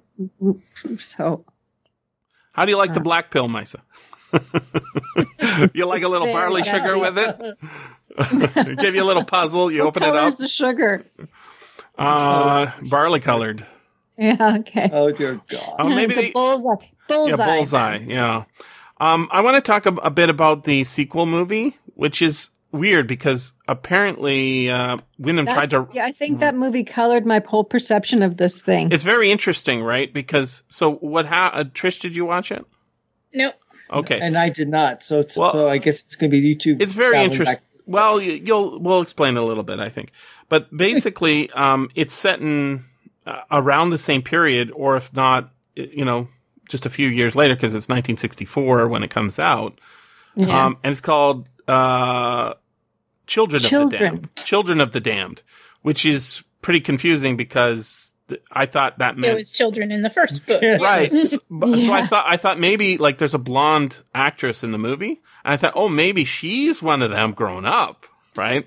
But no, uh, she's she's the aunt. Did Yeah. you think that? Did you think that's what she was, was going to happen? aunt. Yeah. She she's Did the I aunt what was to that she was actually one of the kids grown up. No, I didn't think that. Okay, she's just a blonde then. Okay, so there, uh, there's uh, uh, what the movie's actually. I think it's actually an even better movie than the second, uh, the than the first one, which is obviously the best adaptation, right? Mhm. Uh, and- or maybe the audio drama is pretty good too. But in any case, The audio drama was excellent. yeah, it's really well done. Um, anyways, this in the second movie, what happens is they basically forgot about the first movie, and instead, what they did is they have a UN guy going around giving tests to all the kids in Britain, right? Mhm. little intelligence test, and we see the test in progress, and we see um, one kid who's blonde did it really well, right? Really fast, and all the other kids are frustrated and annoyed, and even the super s- smart scientist guy who's observing, it took him like an hour or something to do, and it only took this kid like nine minutes or something. Yeah. Um, and so they investigate at home and find out his mom was unmarried or prostitute or something. Um, and uh, the mom's like, "They're gonna find out about you, and you're gonna be in trouble," says to the the little David style kid. And the kid sends her off to get killed in a tunnel. Like she gets run over, but she doesn't die. She just goes to hospital. So then we find out that uh, the UN guys have discovered that these um, kids are all over the world, and they bring them to the, their respective embassies in London, where they are going to do more testing or something like that. The kids get together. They instead of running to the barn as they do in the 1995 movie, or the Grange as they do in the 1960 movie, like they do in the book, they get together and go to a church Yeah. and uh, they have a dog that they can command. Um, and uh, sort of there's a com- competition between the UN guys and uh, sort of military intelligence guys to try and harness the power of these kids and do basically what we think of sort of as a background story in in uh, the Midwich Cuckoos, which is use these kids as sort of Cold War weapons, right? Ways to, you know, they've got nukes, we've got nukes. They've got Yeah. super geniuses, we've got super geniuses. We've got missile men, they've got missile men, right? So it's counter. Um, but then they they sympathize. So I I- I was reading somebody saying that the kids are a lot more sympathetic in the second movie. I'm not sure that's true. Um, but they do have various colors of hair. Yeah. and various skin colors. So it's like um, almost like batch two. They blend in better now. Yeah, they do. There's that whole blonde and yeah. But the ending Well, then- is is very much a confrontation, like it is in the end of the book. Um, but with like the the diplomatic UN style people trying to uh, saying, "Can't we all get along?" The kids saying, "We need to be brought food." and leave us alone, Yeah. but bring us food. And then the um, the military, so look, we got to shut this down, and they get the mortars ready, and then everything goes wrong because. And I thought it was really well done. At the end, um, it focuses in on the thing that caused the the demise of all the children, which is a, a screwdriver. Um, a guy set a screwdriver in the wrong spot. It made a contact and set off a detonation, right? Yeah. and it, it becomes a big metaphor for tools, right? How tools are, you know, we make a knife. Well, it's good for stabbing things. It's good for cutting things. It's also can cut you, right? Right. And once I have Right. knife technology and you have knife technology, we get into knife fights. Right? Yeah. Um, but if you use a person as a tool, that's immoral, in my view. In fact, using people is immoral, I think. And I think that that's kind of the morality that's going on there too. But it works the same way for the, for the, um, the countries using people as population for their offices, like I was talking about those desks, whole bunch of tiny little office desks. Well, if you've been to an office where there's a whole bunch of people sitting behind desks, what are they there to do? To service the capitalism, right? To service the corporation. They're being trained for a very you're, you're- specific You're black pilling. You're But- black pilling. yeah. um, possibly, but more. Am I wrong? Because No, they don't teach wrong. field hand sk- uh, skills, and they don't teach uh, all the things that uh, some other values would have. They teach office skills. Typing was one of the things they tried to push on me in high school. Like typing, I know how to type. Why do I need to learn typing? Well, that's what But- the economy needs, apparently, Jesse. Okay, but get this: the school's doing it to them. He's, they're teaching about the Aegean for some reason. Well, where do the kids want to go? Some island somewhere, right? Yeah. So there is a kind of a sympathy that we naturally want to give to the kids in the mm. first book or the book. Well, but in the yeah. second in the second movie, they sort of hone in on the idea of of if nations use people as tools, that's wrong. And what's so interesting to me, Maissa, is reflecting back at the first book or the book, the first movie and the first book, uh, just the the book, um, is that that's why the cuckoos are bad. The cuckoo people, whoever they are, is because they're using us in the same way that we use animals. you see? Yeah. Yeah. Mm-hmm. that's why it's wrong for them to do that. Now, the I- kids are not to blame, but the cuckoo people are. I, I have. I have to. I have to put. I jump this in. Yeah. Jesse. But the other thing about those those kids and that that movie was you, they killed one of those kids hmm and the kid came back. That's right. Like those kids are not you can't kill them. well, not they even easily. said in Oh. the movie they the kids said, "Kill us. Go ahead. Mhm. We're Oh, here to be weird. killed."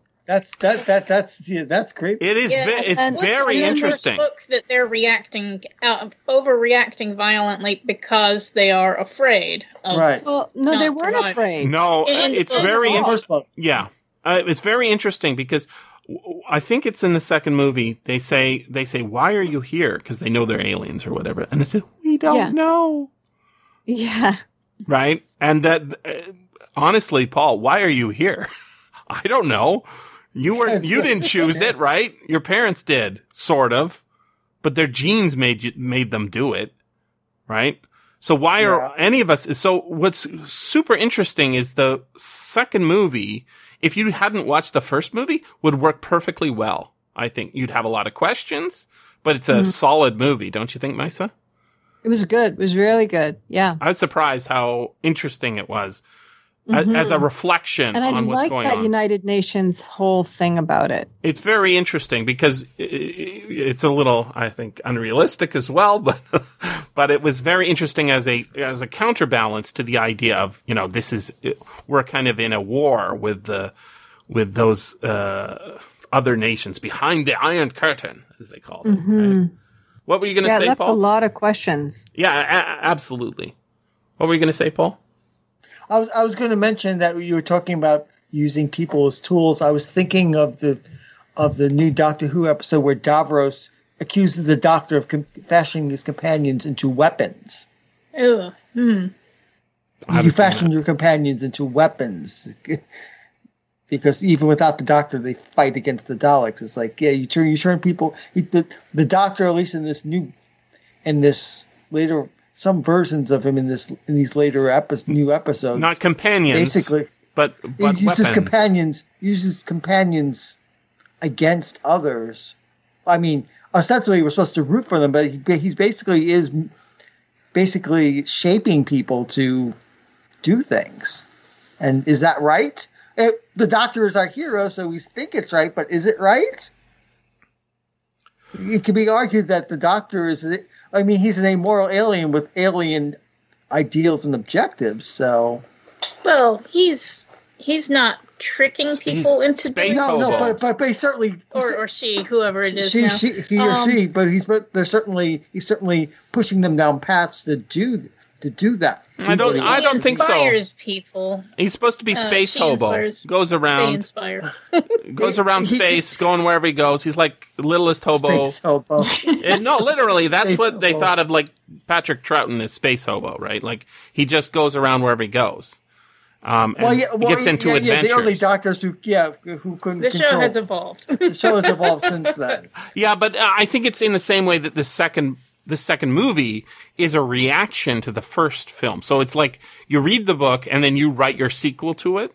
You know, you say, "Oh, this is what I liked about it." And I saw a lot of things in this book that I see in other books. You know, sort of like that's their reaction to this idea. And I thought, that, you know, that's a sign of a really good book because it makes people engage with it. Um, I read that John Wyndham started uh, a sequel to this Mhm. and then abandoned it. yeah. Like and I think he rightly should because uh, I was looking at his his books, his career. He actually has a lot more than I I thought. I knew that there was a bunch was of short stories. that there was so much more too. yeah, yeah. so there's a, a number, you know, that this is, you know, Margaret Atwood says this is his most representative work, so we can't dispute that. But uh, I thought uh, Triffids was Oh, Jesse, Margaret Atwood doesn't know everything in the world. Well, she she's not a science fiction writer, so she definitely knows about science fiction. Um, oh, burn! So uh, there's a bunch of books that I've not read by him. I was wondering which guy, uh, which which of them you had read. Um, I've because read, I've read I've read Triffids and Okay. seen old adaptations. I have not read Chrysalids though. that's a very yeah, interesting book. I should read that sometime. It's it's usually like it's assigned in school in Canada. Did you read it, Maissa? I read I read it in school, yeah, and then I read it any again on my Mhm. own.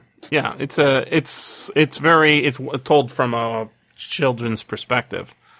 Mm-hmm. Um, Chocky is one I've heard of. I think there's a movie of that. Trouble with Lichen or Lichen. Lichen? Yeah, I read that one. Oh, how was that?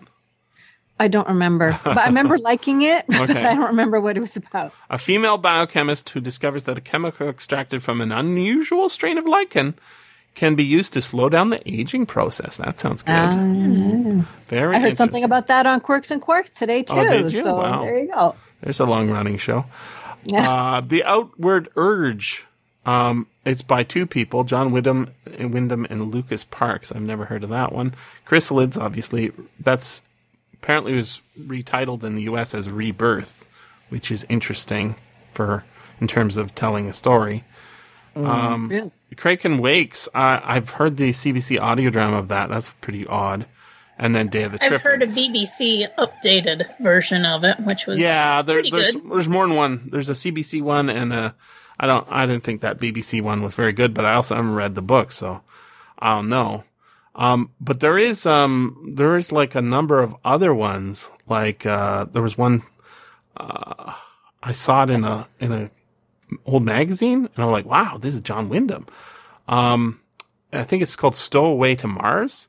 I'm like, what? He wrote a story off Earth, but he actually has yeah, a. yeah, yeah, he's. I mean, if you look at if you look at his uh, Wikipedia page, he's got a bunch of things that are off Earth. I mean, especially before he started getting into these more mainstream novels, he started writing in the 30s. I mean, Mhm. Trish and I are both looking at an image of Wyndham's 1951 novelette "Tyrant and Slave Girl on Planet Venus." Mhm. So, So yeah, no, it's it's there. You go to the Wyndham Wikipedia page. It's there. It's real. But uh, I want to point out that his early writings are almost all in U.S. magazines. So Wonder Stories is his first story. Um, Worlds to Barter. Uh, Wonder You know, he Stories is fun of American science fiction, but he wasn't That's actually above writing making himself. no, no. He was familiar. space. He was definitely familiar with it. But but think of the success that Wyndham had in the UK as a, an English novelist. And what? Where is his reputation in short stories? He Zilch. doesn't have one. Yeah, Right. And yet, um, you know, I put up a whole bunch of his stuff on the PDF page, but it's not because he's a, he's a bad writer. It's something about like the market that really, like, I've, I think that when he's writing this book, he's talking about the town he- they moved to where he can, you know, go out for long walks and have to get called, called, um, uh, call, take, take a telephone call to get, come have his wife pick him up because he's thought out the plot of his next book or whatever, right?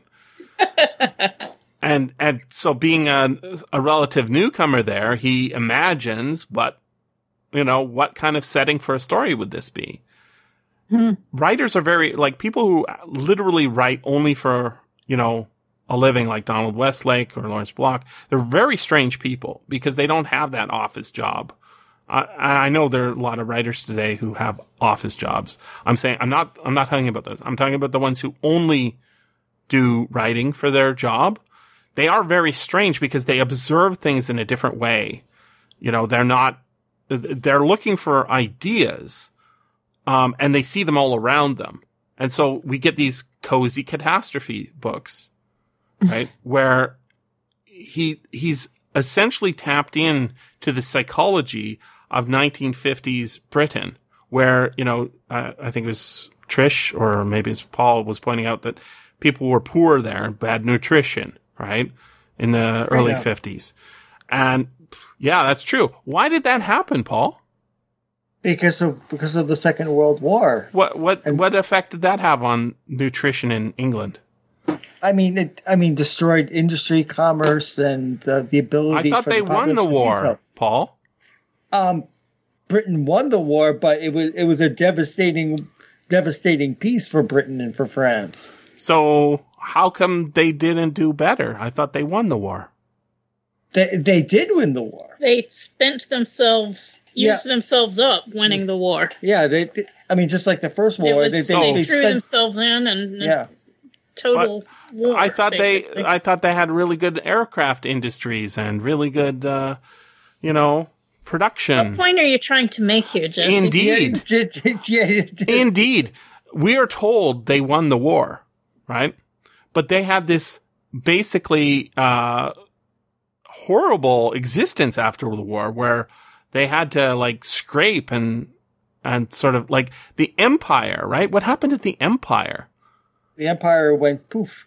Australians were mailing care packages to Britain in the 50s. Isn't that insane?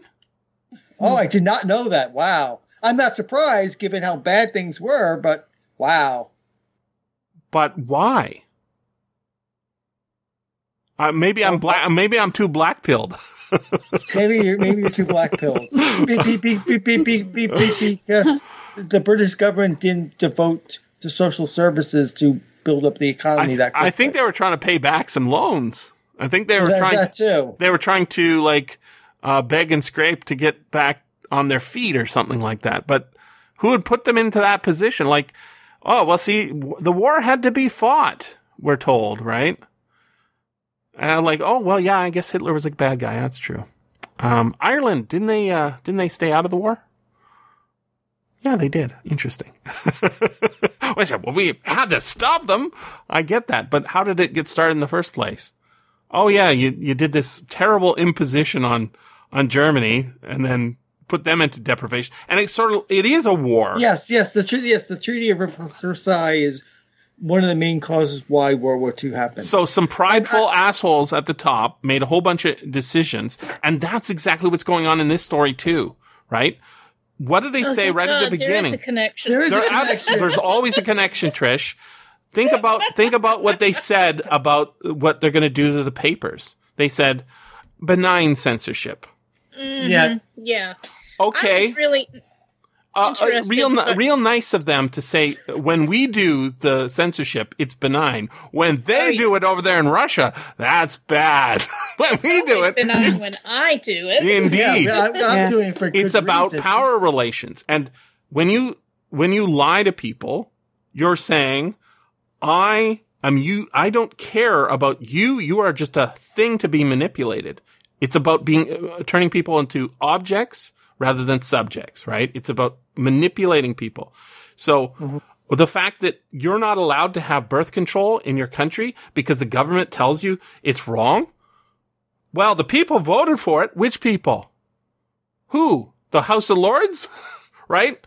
You see how, uh, like, it's all about the power relationships. And what's so interesting is that I think that he's talking about that in this book, but Oh, people are not willing to see it. They're thinking, think, oh, it's cute.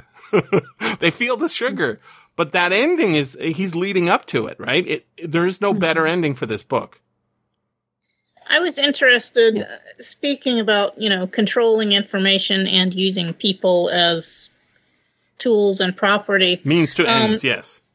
It means Yeah. to an end. Yeah, there was a very glancing reference, not by name, to the Dionne quintuplets. Yep. Um, Yeah, yeah. When the when Mrs. Zellaby is giving the speech to all the women about how we all have to stick together, Uh-huh. uh, we're all in this in, together, men and and women and marrieds and unmarrieds, and we can't let this the you know word out, or you know the government is going to descend on us and take our children away. oh, the newspaper's even worse, right? Right, right. Those the dirty newspapers will make a fuss, and then the government will be forced to take action and take our children away from us. Don't embarrass Um, the government. Whatever you do, Uh, don't and embarrass she the government. she doesn't refer to the Dionne quintuplets by name, but she talks about multiple birth where that actually happened. Mhm. And right, that did happen to the Dionne family in Canada Mhm. in the fifties, was it? It sounds anyway. right. Yeah.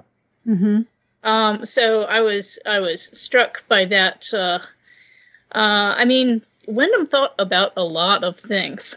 to put into this book. Absolutely. It isn't about entertainment. That's what's so interesting is that there is an experience to be had that we could sort of think of as entertainment, but this is really science fiction. It just doesn't feel that way. It feels super cozy, right? It feels like mainstream. It I- I feels mean, it's, it's, it, it starts off so so gently. I mean, the, I mean, basically, yeah, the the guy the guy and his wife, basically the John Wyndham surrogate, leave, leaving town and then coming back to find out things have gone. Yeah, they can't get back in the town and what's going on, and Mhm. it just it's just it's just a slow descent into what turns turns out to be that explosive pyrotechnic ending.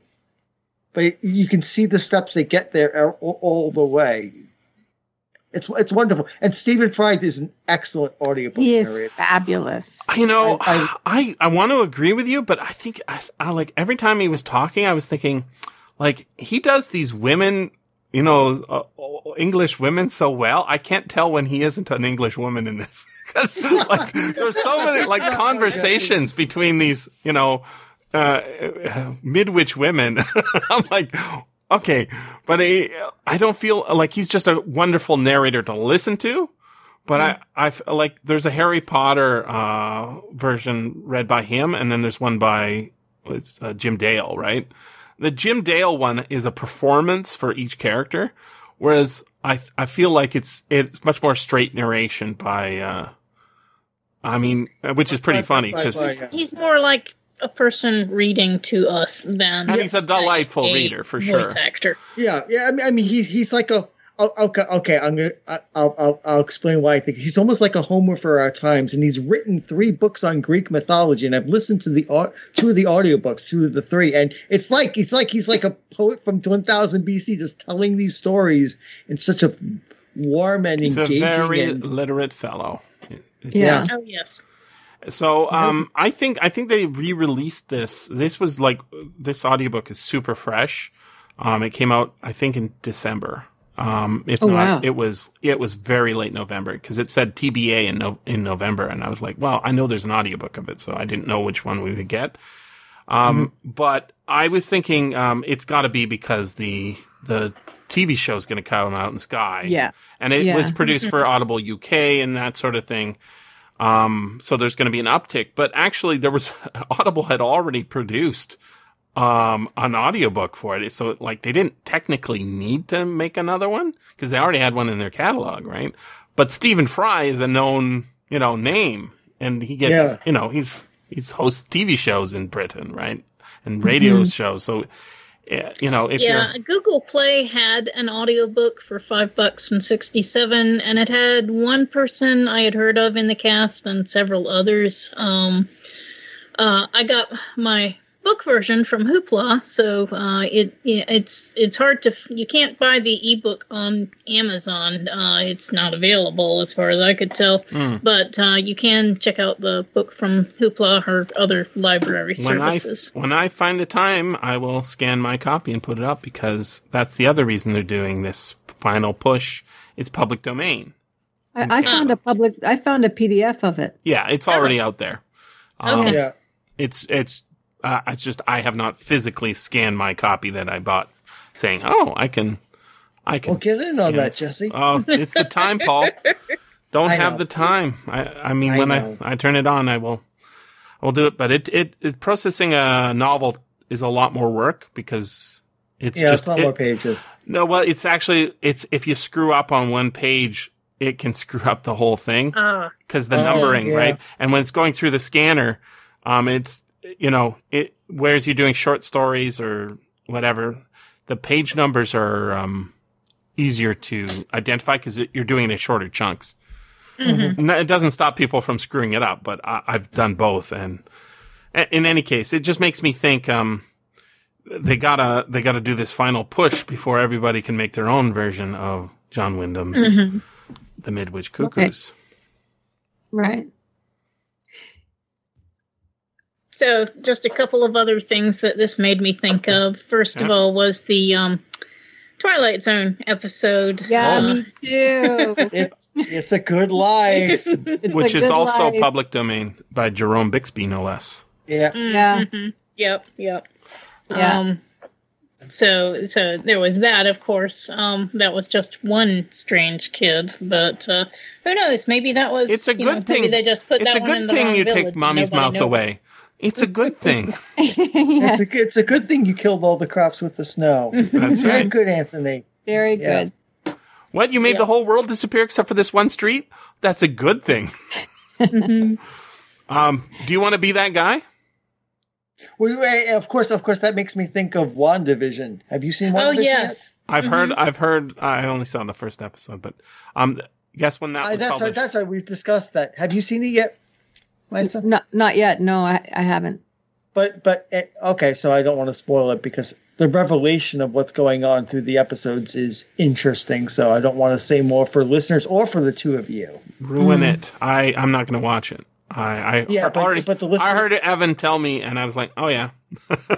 Oh, oh yeah. Oh, Um, wah, wah. 1953 is It's a Good Life first publication. So it is something in the water. It's they're, in the water. they're definitely reacting to stuff. Yeah. Yep.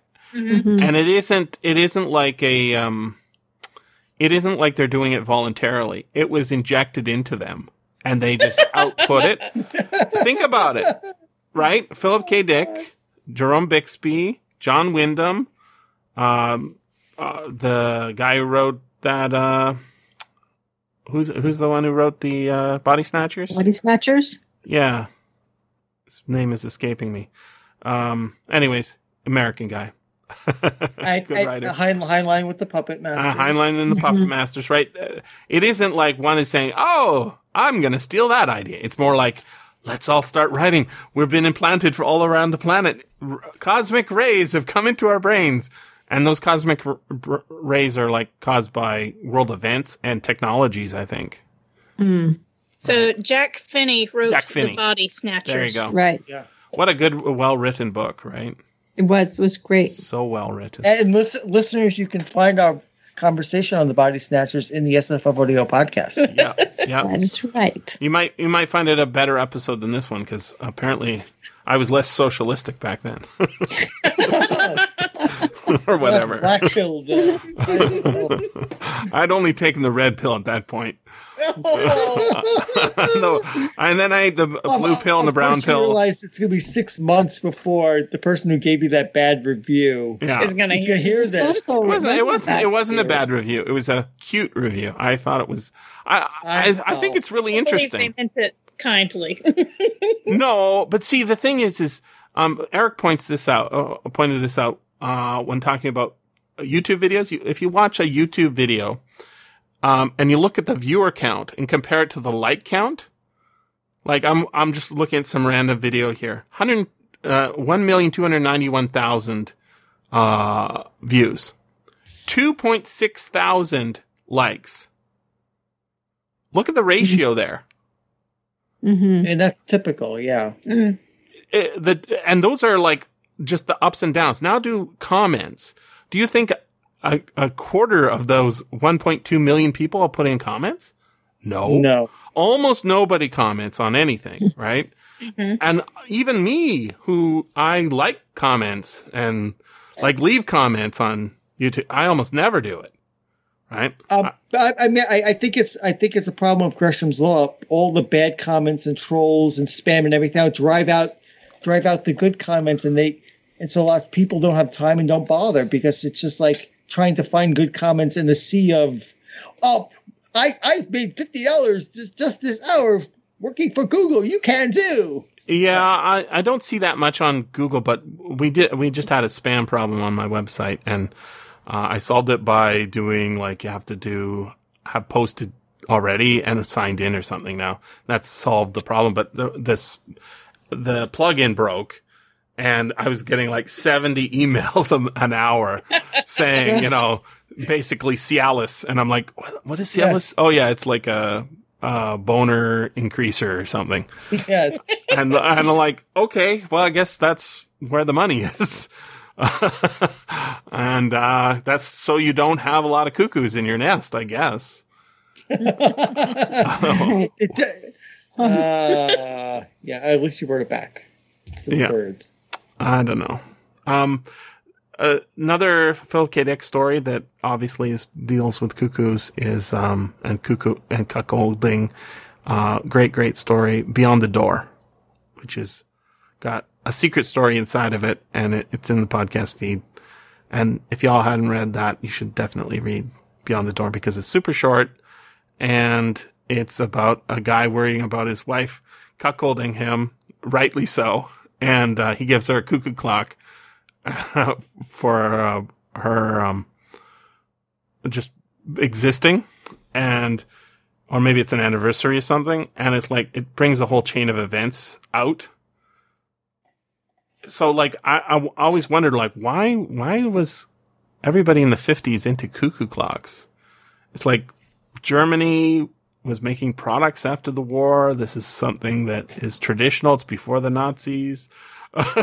like, but like, why did your grandparents have a cuckoo clock in their house? Well, we got to support the German reconstruction. Fuck those British guys. right? Uh, what do we buy from Britain? Like old uh, two seater sports cars that they're not even allowed to drive? I don't know. Something like that, right? They really we should we should have we, we should have we should have bought some more British um um what's call um wow brain freeze. I think it really helped though. I, I, I looking at their their cultural out output. I think that that was you know, you know, sixties t- uh, British TV, sixties Right, British yeah. movies. Right, the British invasion. The, but yeah, yeah, the Coco Coco British invasion, the Beatles. I mean, that that that, that Beatles documentary is just out. Mhm. I was thinking more like Hammer horror, but Uh, I was thinking more the Oh, that's Beatles, the. Rolling Stones, Doctor Who, Yeah. Hammer horror, bunch of other stuff like that, where you have, uh, you know, shot on videotape uh, And- but high class uh, uh, acting skills and really good writing. But no Vegemite. See, see if the British had sent Vegemite over to the US, they could have they, they could have gotten their economy back on track sooner. Okay, maybe not. But uh, yeah, and all supported by uh, the British taxpayer, right? To bring it back to the socialism and the, you know, the they have they didn't have teeth coverage, but they had like medical coverage. Quite late, Oh, but li- li- listeners, I might have mixed up Marmite and Vegemite. I apologize to Australian listeners if I conflated the two. They're- although the one's made of yeast and the other one's not. they both taste the same. I'm not. I'm not down for. Is it? Uh, is it uh, vegan? I don't know. Oh, did you guys uh, hear what I wrote or read what I wrote about veganism this week? Really interesting. No, no, I didn't. No. I've been very, very busy this week. Oh well, get get on this. Vegan veganism. Guess what decade it started in? Um, 200 BC. no, that's vegetarianism or something, right? Oh, Way earlier. Uh, no, veganism, as as in the word I- vegan. I don't know. When did it start, Jesse? oh, okay. And what country? Um, Germany. Oh, Interesting guess. And what what Germany. decade? It's in the 20th century. 1930s. 1930s. Good guess. Maissa? Veganism? Yeah. 70s? Wow, good guess. Wrong. Okay. Trish? Uh, Trish, Trish, you have a guess? I'm sorry, I was looking up Vegemite and Marmite. I did not veganism. hear the question. When did when did veganism get started and, and what country started it? What decade of the 20th Um, century? I'm guessing California and That's 1970s. Yeah, Oh. Maissa already guessed the 70s. She's wrong. And you're wrong too. 1944 Okay. in England. 1944. Yes. And what country? England. Ah. England. So get this. Oh, well, what happened the, making a virtue of a necessity there. Yeah. Well, sort of. So what happened was there was a vegetarian movement, as there have been uh, all over the place. There's all sorts of movements going on at all times, but they're seedlings and they need to grow. So it took a while before veganism really took off. There was 25 members of this vegan collective at the first thing. We know this because there is a newsletter that talks about the invention of veganism. Uh, it's from 1944. and what happened was there was a vegetarian newsletter that went out to all the vegetarians, I guess. Um, and they, uh, somebody in the group asked that the official, you know, zine of the vegetarians have a section for, for people who didn't eat meat and who didn't eat, uh, cheese or eggs, right?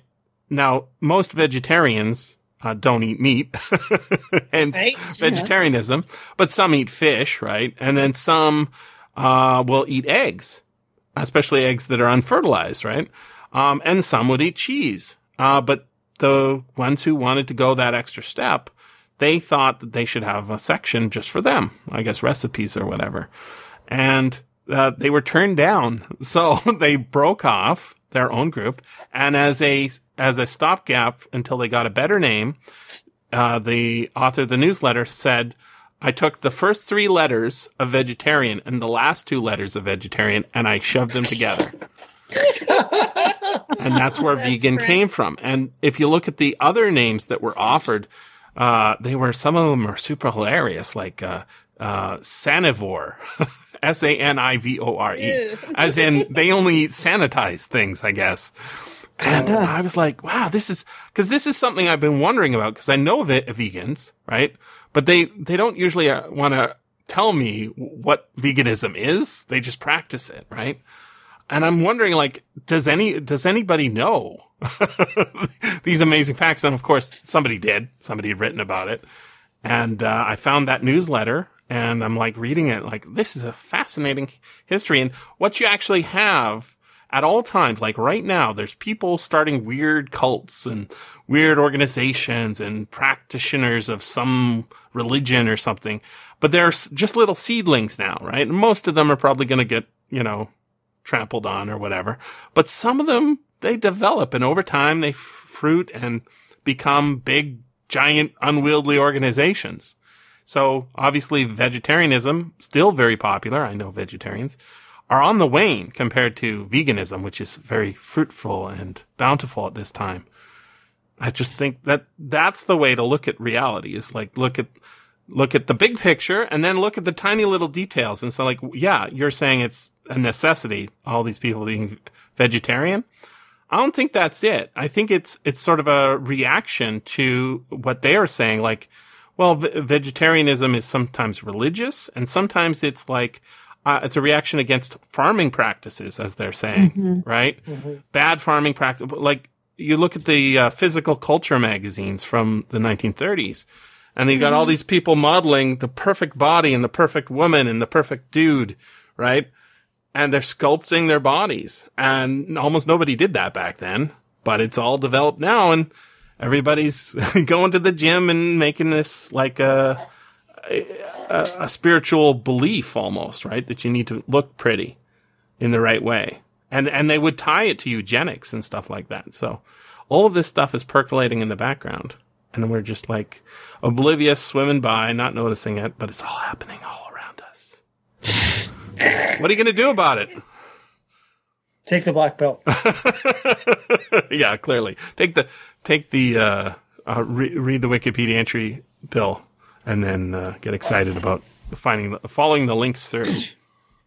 I was waiting for you to make a connection between veganism and cults and body sculpting and bring that back somehow to uh, the Midwich Cuckoos.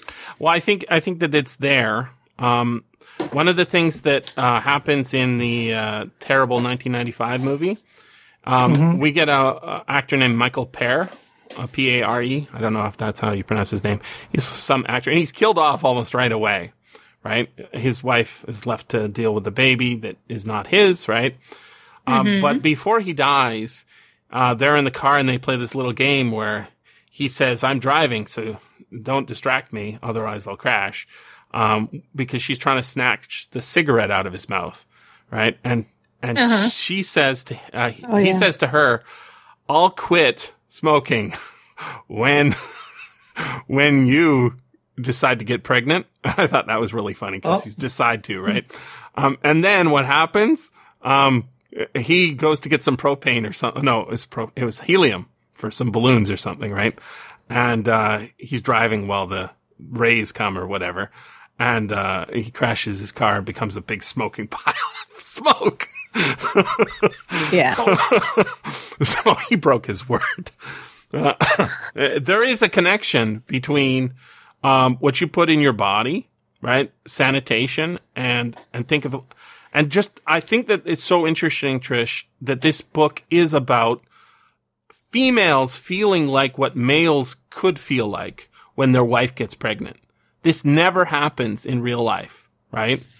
There isn't some guy running around with a thermo injector that's sticking alien organisms into your body generally. I mean, I guess it happens in in some Uh, I, I, I, I, Voluntarily? Of the movie Prometheus. Yeah, yeah. Again, it's very um, science fictiony, but um, I think I think it, it does. This book does things because he's he's got a super simple premise. It's just what if what if we could be cuckoo, cuckolded? What, what if we can be cuckooed? As a species, cuckolded as a species. Yes.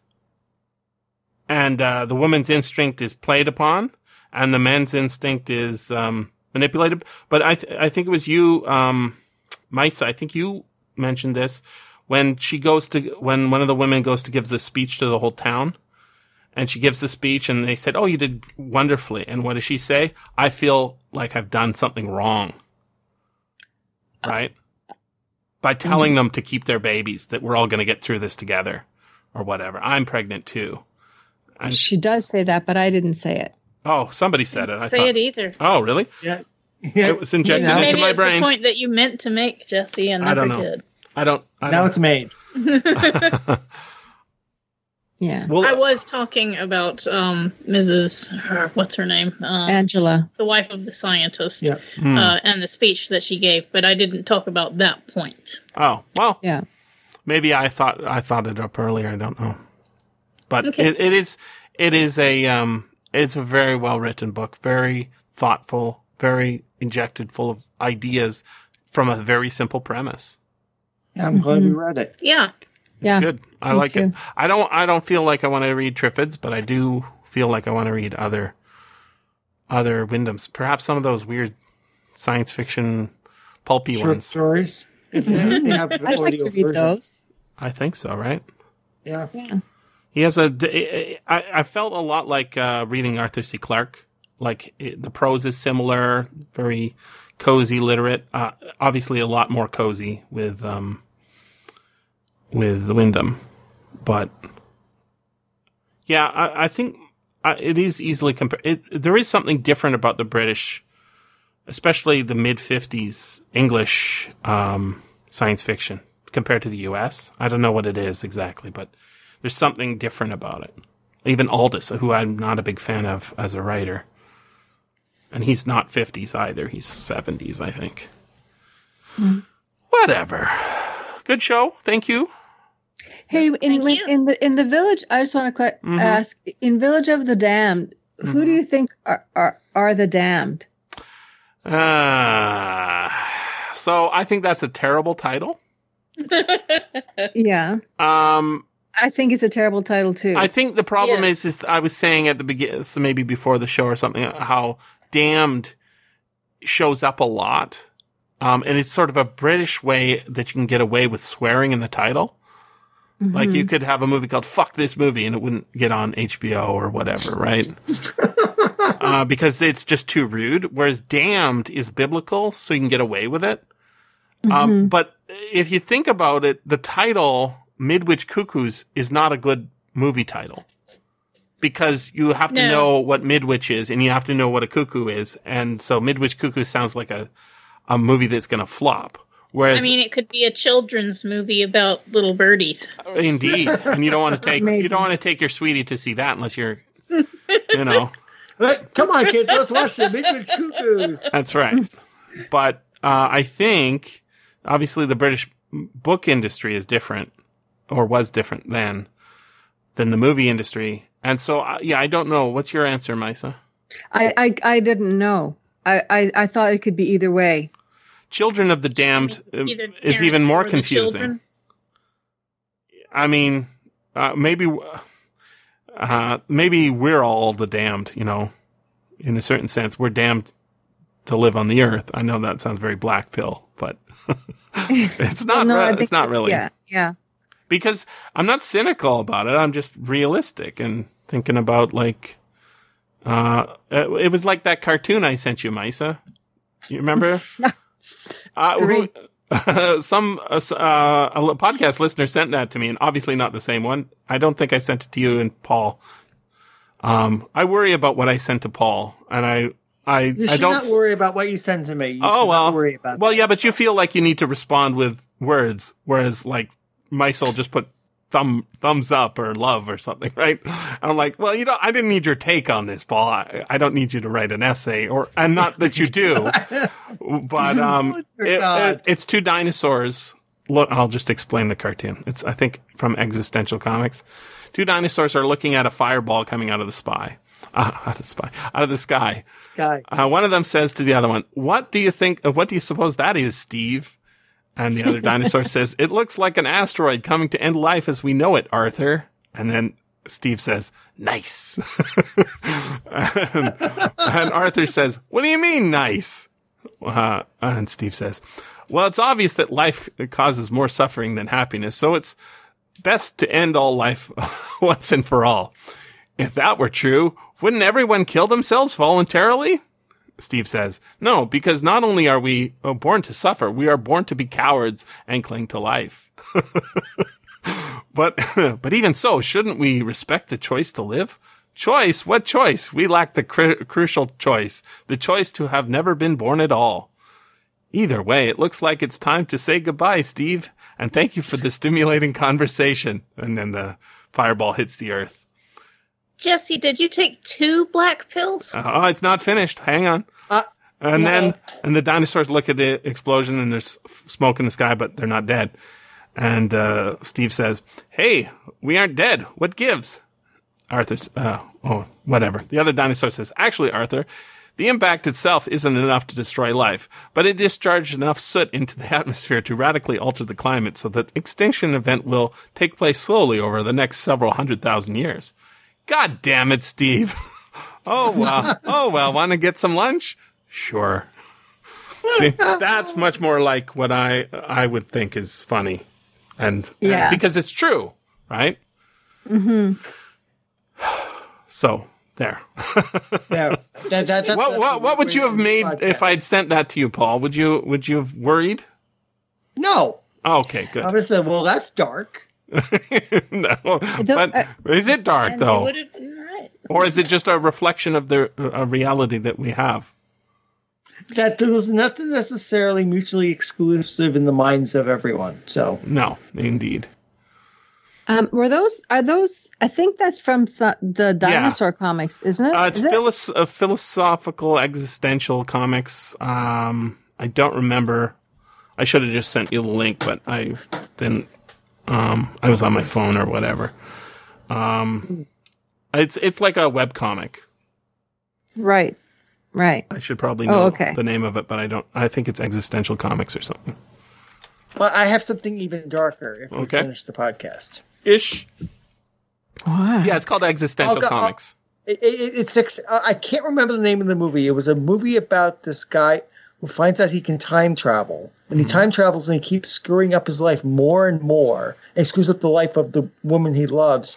So you know how? So the regular movie. yeah, I think you'd mentioned this in a DM. Sounds I- really familiar. So so so the re- so the regular movie ends with, with, with him changing so the woman never meets him, and so she has a great life. The unedited director's cut version, he goes back in time to his to the womb and he kills himself. Whoa. Yeah, that, that, that, that I, when I saw it, I was like, "Oh my god!" What am I? he strangles he strangles himself in the womb with the umbilical cord. It's like, How's, it- wow. how's he get ah. in there exactly? What's that? how's he get in there? Like a second baby, Yeah, or because he can because he can no he time travels basically into his oh, own so body he has his own places. Intellect it's like inside his baby brain. into him. So Right. All right, quantum Yeah. leap, quantum leap, uh, yeah, it's, suicide. It, yeah, it's a, yeah, yeah. All right. It, was like, oh my god, what did I just watch? yeah, I What, what was the name of that movie? I can't remember it offhand. I'd have to Google it. You can, I'll allow it on Trish's computer. Uh, I, I'm I'm not in front of the keyboard. Trish, can you give him a hand there?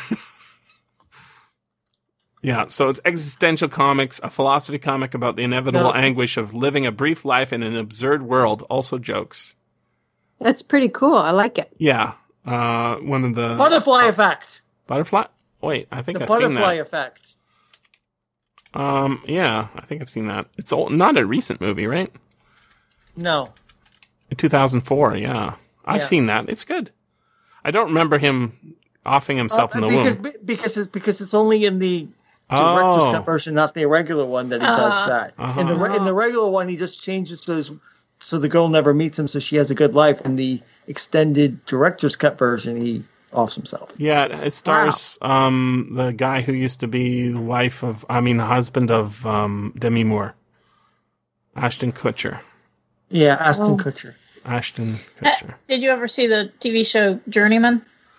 Uh, that Yeah. got canceled real fast, didn't it? It's a time travel. It travel lasted show. one season, and Yeah. I really, really liked the series finale. Probably a Fox show if it got canceled after one season, right? Back then. Probably. Um, did you guys hear? I, I think we're pretty much done now. Um, Yeah, we're done. That Yeah. they're trying to reboot Fire uh, Firefly.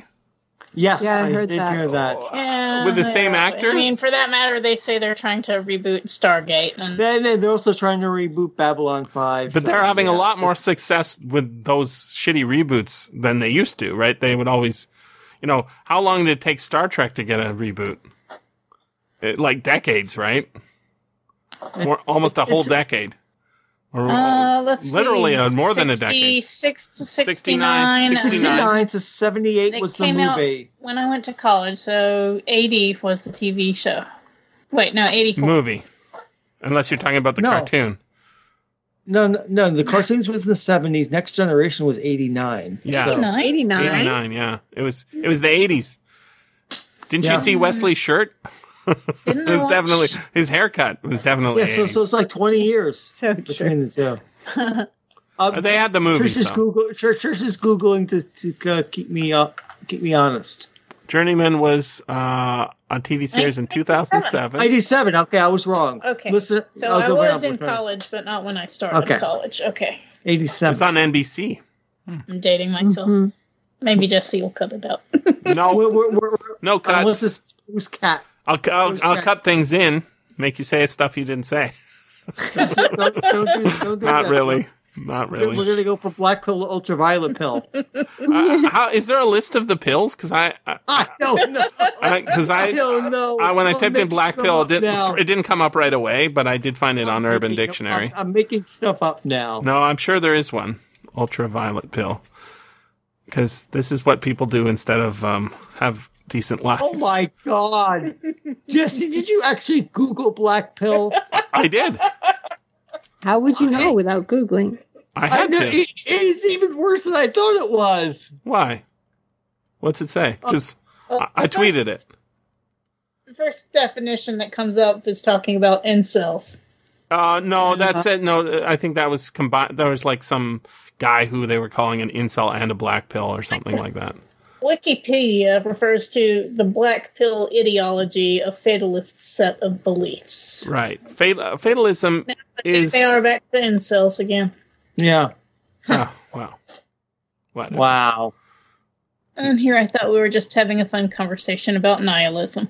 Yeah. it- no, we we we we wind up into a, a toxic swap of the internet. if I'm gonna go visit a swap, it's gonna be the swaps one, on. the one I got are- was the Yeah. black pill is basically the ultimative and hardest to swallow red pill. It is about realizing nothing matters and then there's nothing you can do that will change anything. It depraves you of all positive thought and makes you want to get Depraves some you? sort of depraves you, yeah, some sort of meaning out of this limited time we have. Basically, extreme nihilism. That's why it's not called a red pill, since beyond that, uh, it's not finished. John took the black pill recently. He is depressed since that. T- tell him just to take the blue pill then. Impossible. Once you go back black, you can't go back. So like, these are like sort of Dear comedic God. Dear sort of God. everything on Urban Oh Dictionary God. is like that, right? But the, there is truth often in these things. Like uh, if you look up Kevin on Urban Dictionary, it's like some loser who, you know, and then they're talking about a very specific person, but they catch on like that, right? The uh, blue pill implies the existence of the red pill, and the red pill implies the existence of what, like, it is a kind of narrative, um, uh, process of creation. So uh, there is probably an ultraviolet pill, if even if it's not very. Um, I was going to say revealing, uh, very popular. Um, but uh, the white pill is like like the I think the blue pill really right. It's supposed to hide you from reality. I just made up ultraviolet pill. Yeah, but I'm I'm betting that it exists. Somebody's talked about it somewhere. It's finding it is the hard part. It's okay. It's okay. It's all right. So it's all all right. Hmm. What's going on with Mysaville? I haven't talked to you in a while, Uh, and you're not like super active on Twitter, so I don't. No. I saw Trish go for a walk. I know Paul was going to DC, but I didn't know he was going to show up for the show. it was it, wa- it, it we, we we came up with this like yesterday. It's like just just said I'm on the I'm on the Midwich Cuckoo show tomorrow. We could record together. I, I thought, well, okay, let's do that. Why not? So Yeah. so ba- so basically, and, and you had given me the audiobook, so I was There you just go. started listening to the audiobook. So you you helped inadvertently facilitate it, and yeah, just suggested it. So I thought it'd be a nice surprise. It doesn't seem very black pillish of me, does it? or black pillish of me either. I don't know. I don't know what like what would you do if you if you took the black pill? Just like I, I assume you like go to Las Vegas and spend all your money trying to get high or something. No, no, no, but but the black pill, you're you're you're not sexually adequate. You're a terrible person. Life is Whoa, meaningless. whoa, Yeah, whoa. Where are you adding these things? I'm not Where fun. is this? If Black pill. the black some of the black pill stuff, the incels talk about sexual selection and Darwinianism. There's some really dark stuff here. Oh, so maybe Um, maybe it's a lot more I- related to this book than I thought. the- I mean, Oh, there it is. Black pill ideology. There we go. Yeah, yeah. So, so it's more than just nihilism. It's it's it's a whole toxic masculinity crap. Wow. Oh, Yeah, speaking it- of which, heard of it just now. I had a really nice tweet um, earlier today. yeah, nice tweet. oh, really nice, uh, very matching. Um, what I found on my desktop was an old issue. I think it was Blue Book, which at the time was trying to market itself as a man's magazine. And um, I found the old uh, pictures that went with it, and it's an article basically saying women are inferior, not like they're saying that they're superior. Oh yeah, here it is. It's a cover uh, of Blue Book uh, from the 50s, it looks like. Uh, it says, the natural inferiority of women. And somebody says, uh, somebody says, wait, I thought that was a fake cover. And I'm like, nope. Here's the link to the article. And if you start reading it, like whoever wrote this, it's like Oh, there it is. March 1954. And if you Oh, you- read what he wrote, it, it, it even has this line from the book, right? Hitler's big lie. like, and it's talking about, uh, like how if you have a lot of, uh, kitchen appliances, that's, that's a sign that you're succumb to women being, uh, superior to men.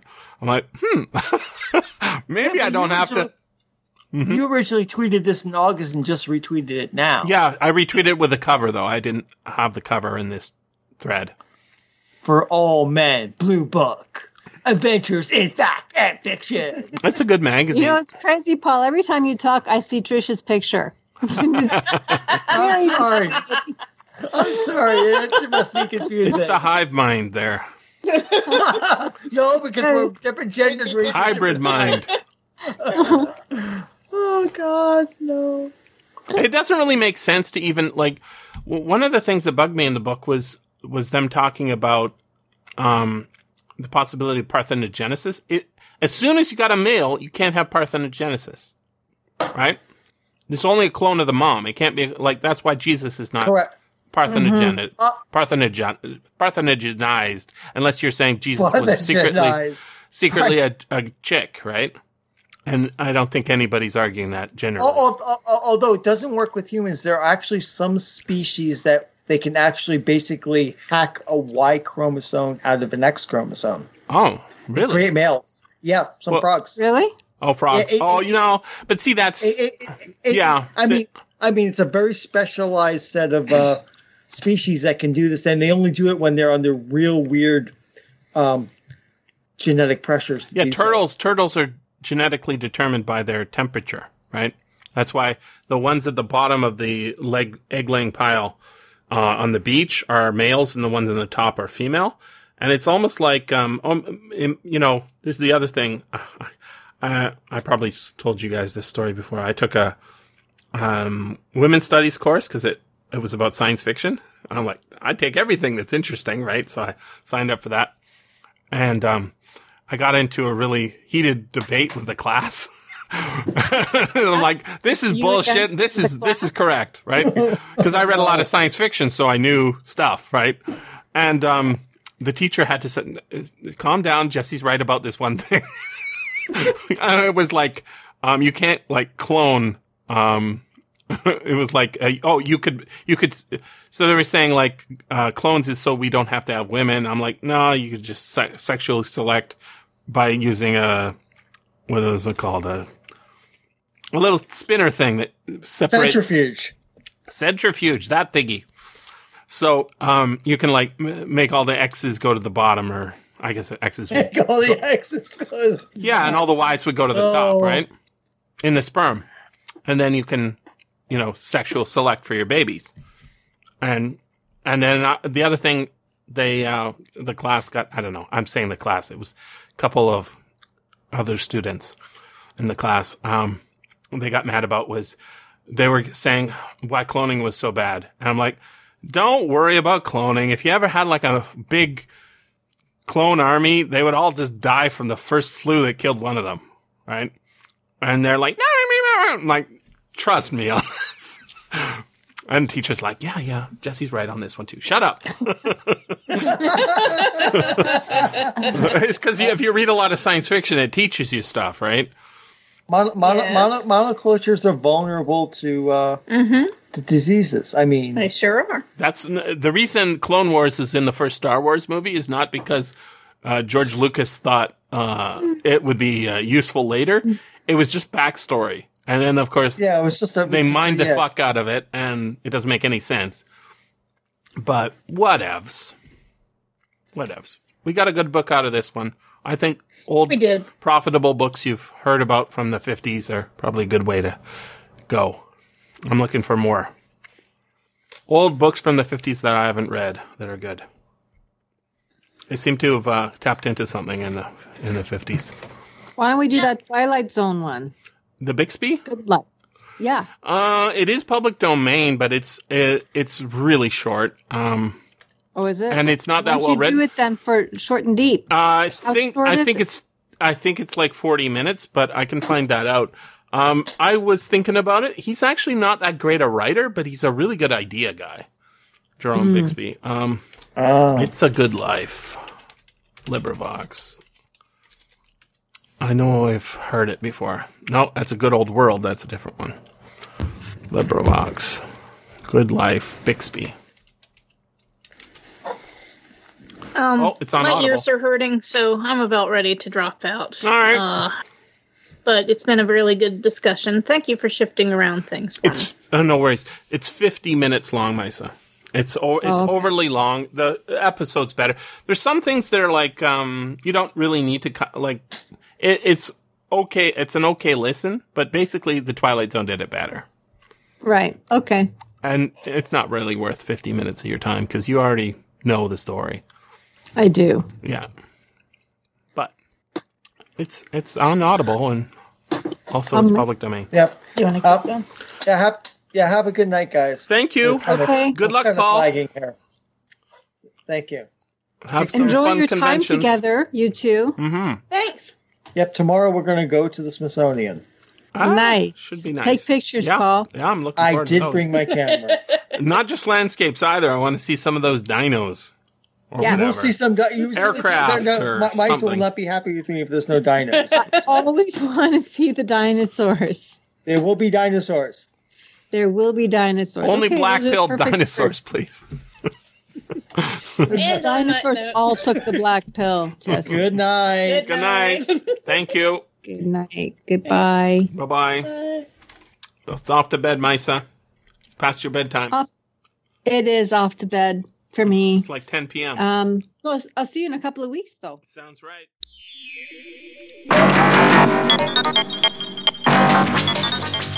This has been the SFF Audio Podcast. Please join us at www.sffaudio.com. And thanks for listening. If you enjoyed this podcast, consider becoming a patron at patreon.com forward slash SFF Audio.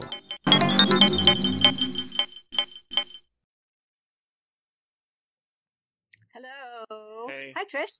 Uh, Trish is having some problem with her mic. Earlier, Oh. she sounded like a like a chipmunk on helium, and now she And has no bad. voice at all. Yeah, Oh, that's worse. maybe she's operating at a at a faster time s- speed. Maybe she are. is. Like, Yeah. like we've seen that so many times in Star Trek, haven't we? That's an episode. Yeah, a wink of an eye, I believe it's called.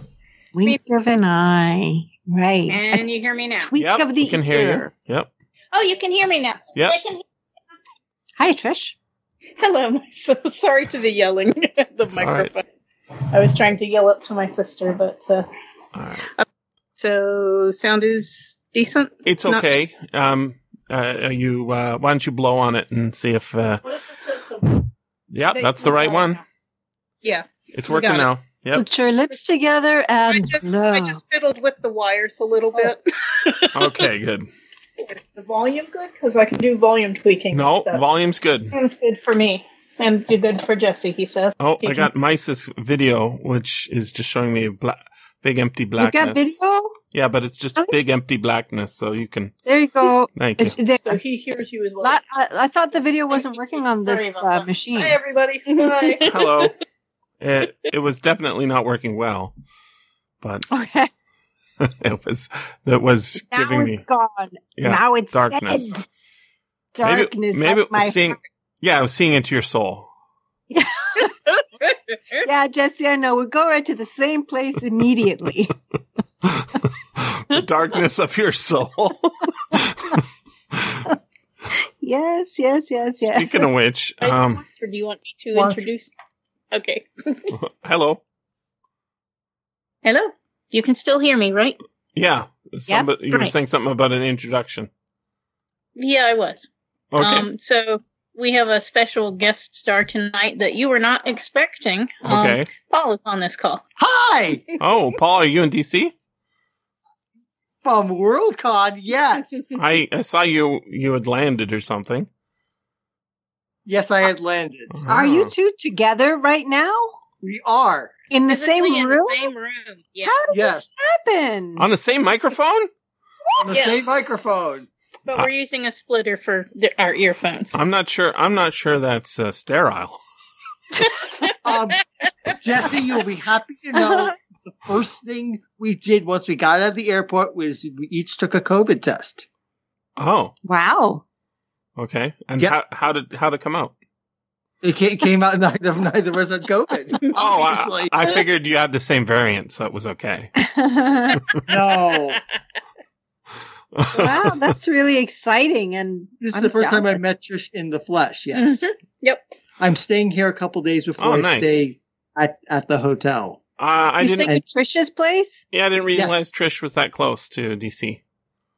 Wow. Yeah, a- a- about half an hour from Oh, the okay. national. Oh wow.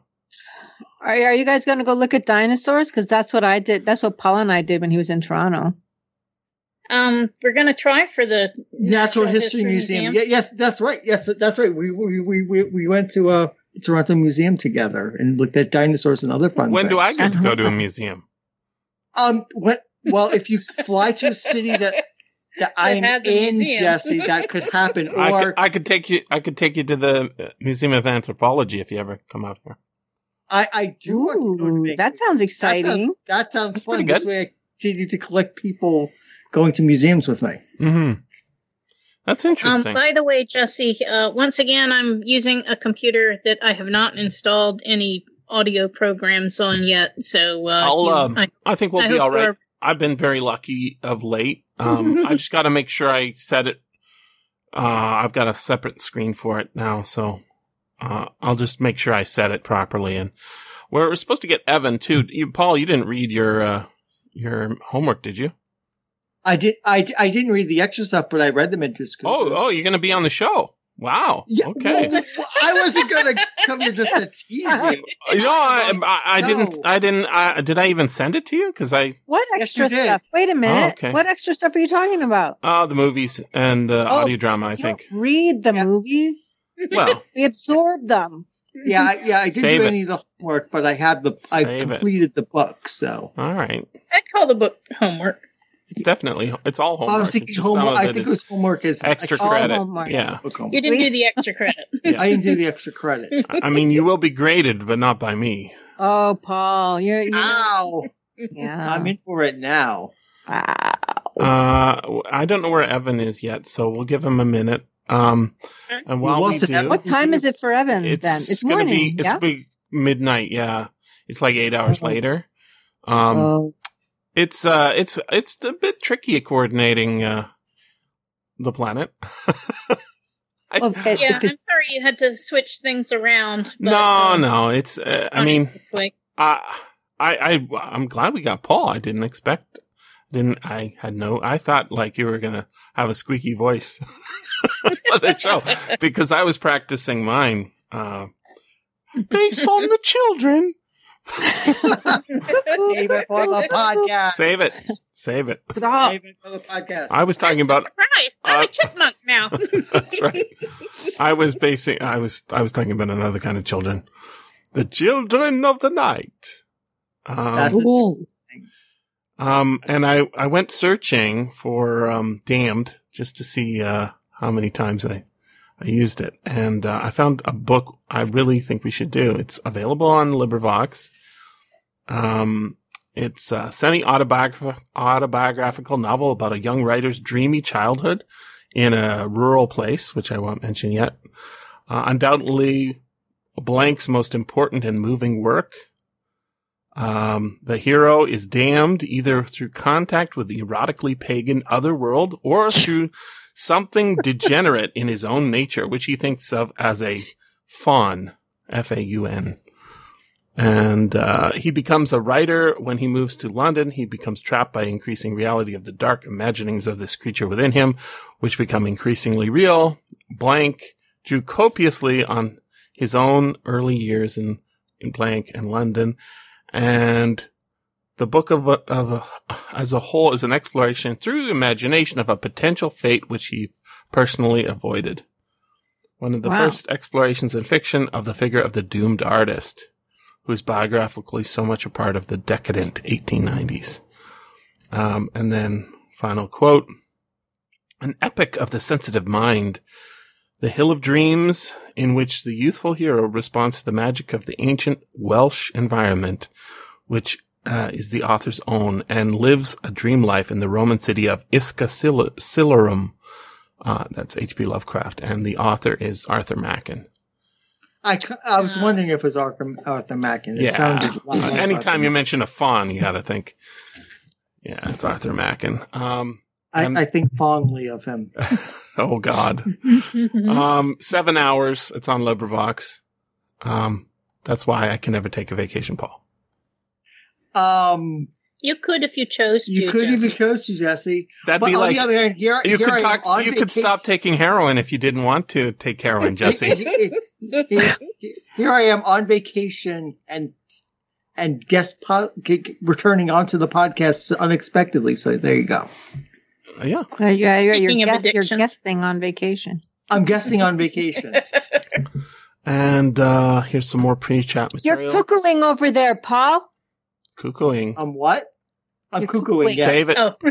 Save it. Yes. Uh, yeah. you for the podcast. All right. This one's this one's for Paul. This is pre-chat material for Paul. I was I was like, um, who is this person? Because I, I get this every once in a while. People saying stuff like this. I mean, I'm like, I don't think I don't think you know me. you guys see this in the chat?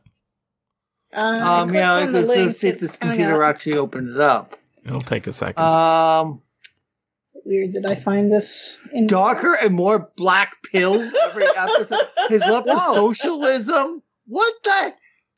I mean, I can kind of see the love of socialism if you're not f- familiar with it, but Um, I mean, you provide a platform for socialists. black pill. I mean, I live, you know, in a socialist country compared to you guys. You know. wow. I guess. I mean, I Maissa and I both do. It's not Yes, very we do. socialist, but it's more socialist. Uh-huh. you- and it's more of a socialist enough. province than it is a country, really. And even there, they're really bad at it. Yeah. Wait a second. You think that values are an expression of emergent genetics? I think I sort of misworded that backwards. It's sort of the other way around, right? So the values are emergent property of genetics. Yeah, absolutely. I mean, I don't want to get too deep into that because it's kind of the podcast as well. But yeah, I mean, it's not given to us by God. Right. Yeah, I haven't been on Twitter all day, so this is new to me. Mhm. black. Yeah. So I had to look that up. Uh, I'm like, I, I had heard of it, but you know, I It's just never Twitter heard of black pill. Uh, when I did, I saw there was a white pill too. And I'm like, what's that? I've never heard of a black pill either. But you know the red Um, pill and the blue pill, right? I Yeah. I know know the black red pill, pill and the blue blue. pill. Yeah. Yeah, but I don't know which one is which. like, I know they're from the Matrix, but I get confused too. I have They, to. they, they, they, they are from the Matrix. These people who enjoy these things say the red, the red, the red pill is the is your Wake up. is, you wake up to the real reality that Mhm. you know the real reality that uh men So, and men and women. yeah, I think the person here is operating like um on uh the, the they're like so when uh, you know someone says to me, "Hey, uh, Jesse, you're a socialist." I'm like, I mean, kind of like I vote for the theoretically socialist party. I always have, right? I've done volunteered work for them. My mom is right now getting an award from that socialist party that's not very socialist. Um, Yes, so but by com- by comparison to the United States, you you're Yeah, it's you're more. a raging socialist. I, I- I think that that's I think that's right. Except I'm not really raging. I'm more like, come on, guys, pull up your pants. It's getting embarrassing now.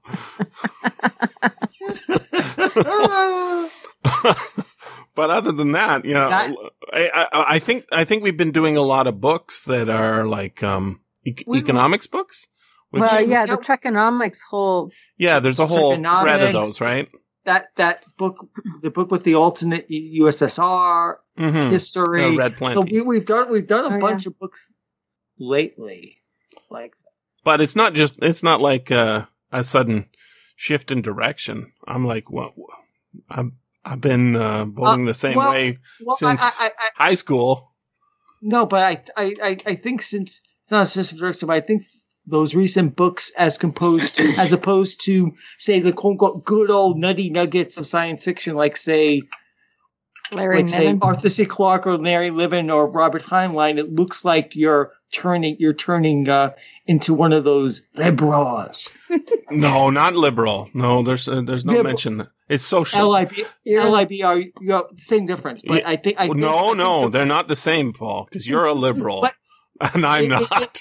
well, well, it, it, uh, liberal to to these right wing uh these right wing nutty nugget guys. I did. I did spot something. So when I was saying I did a search for the damned, uh, one Yeah. of them came up, and it was a it is a Twitter follower. Uh, who, Following you?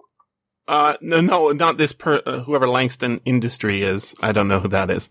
Uh, but it, you know, it's possible. Uh, they follow me on Twitter, but this other person, I, I did a search of the word damn because I'm just thinking, you know, it's an interesting word. British use it a lot. There's a 1962 movie called The Damned. Um, and then guy says, uh, this is 2019. You really need to get off the socialist propaganda train. You've, you've read enough dystopian sci-fi to know it ends in death. I'm like, what? What? no, that's not the definition of Huh? dystopian. yeah, but even so, like, it, it usually it's not like you read you read a lot of dystopian SF. It's not socialism, right? Um, to No. to a certain stratum of I think it's people in science conflating. Yeah, That yeah, the, the only tyranny is socialist tyranny. But I think I think like these words and so like it, one of the things this person said was um uh drinking the Kool-Aid and then this other one the one today um or the one I saw today here um black pill like um those phrases right?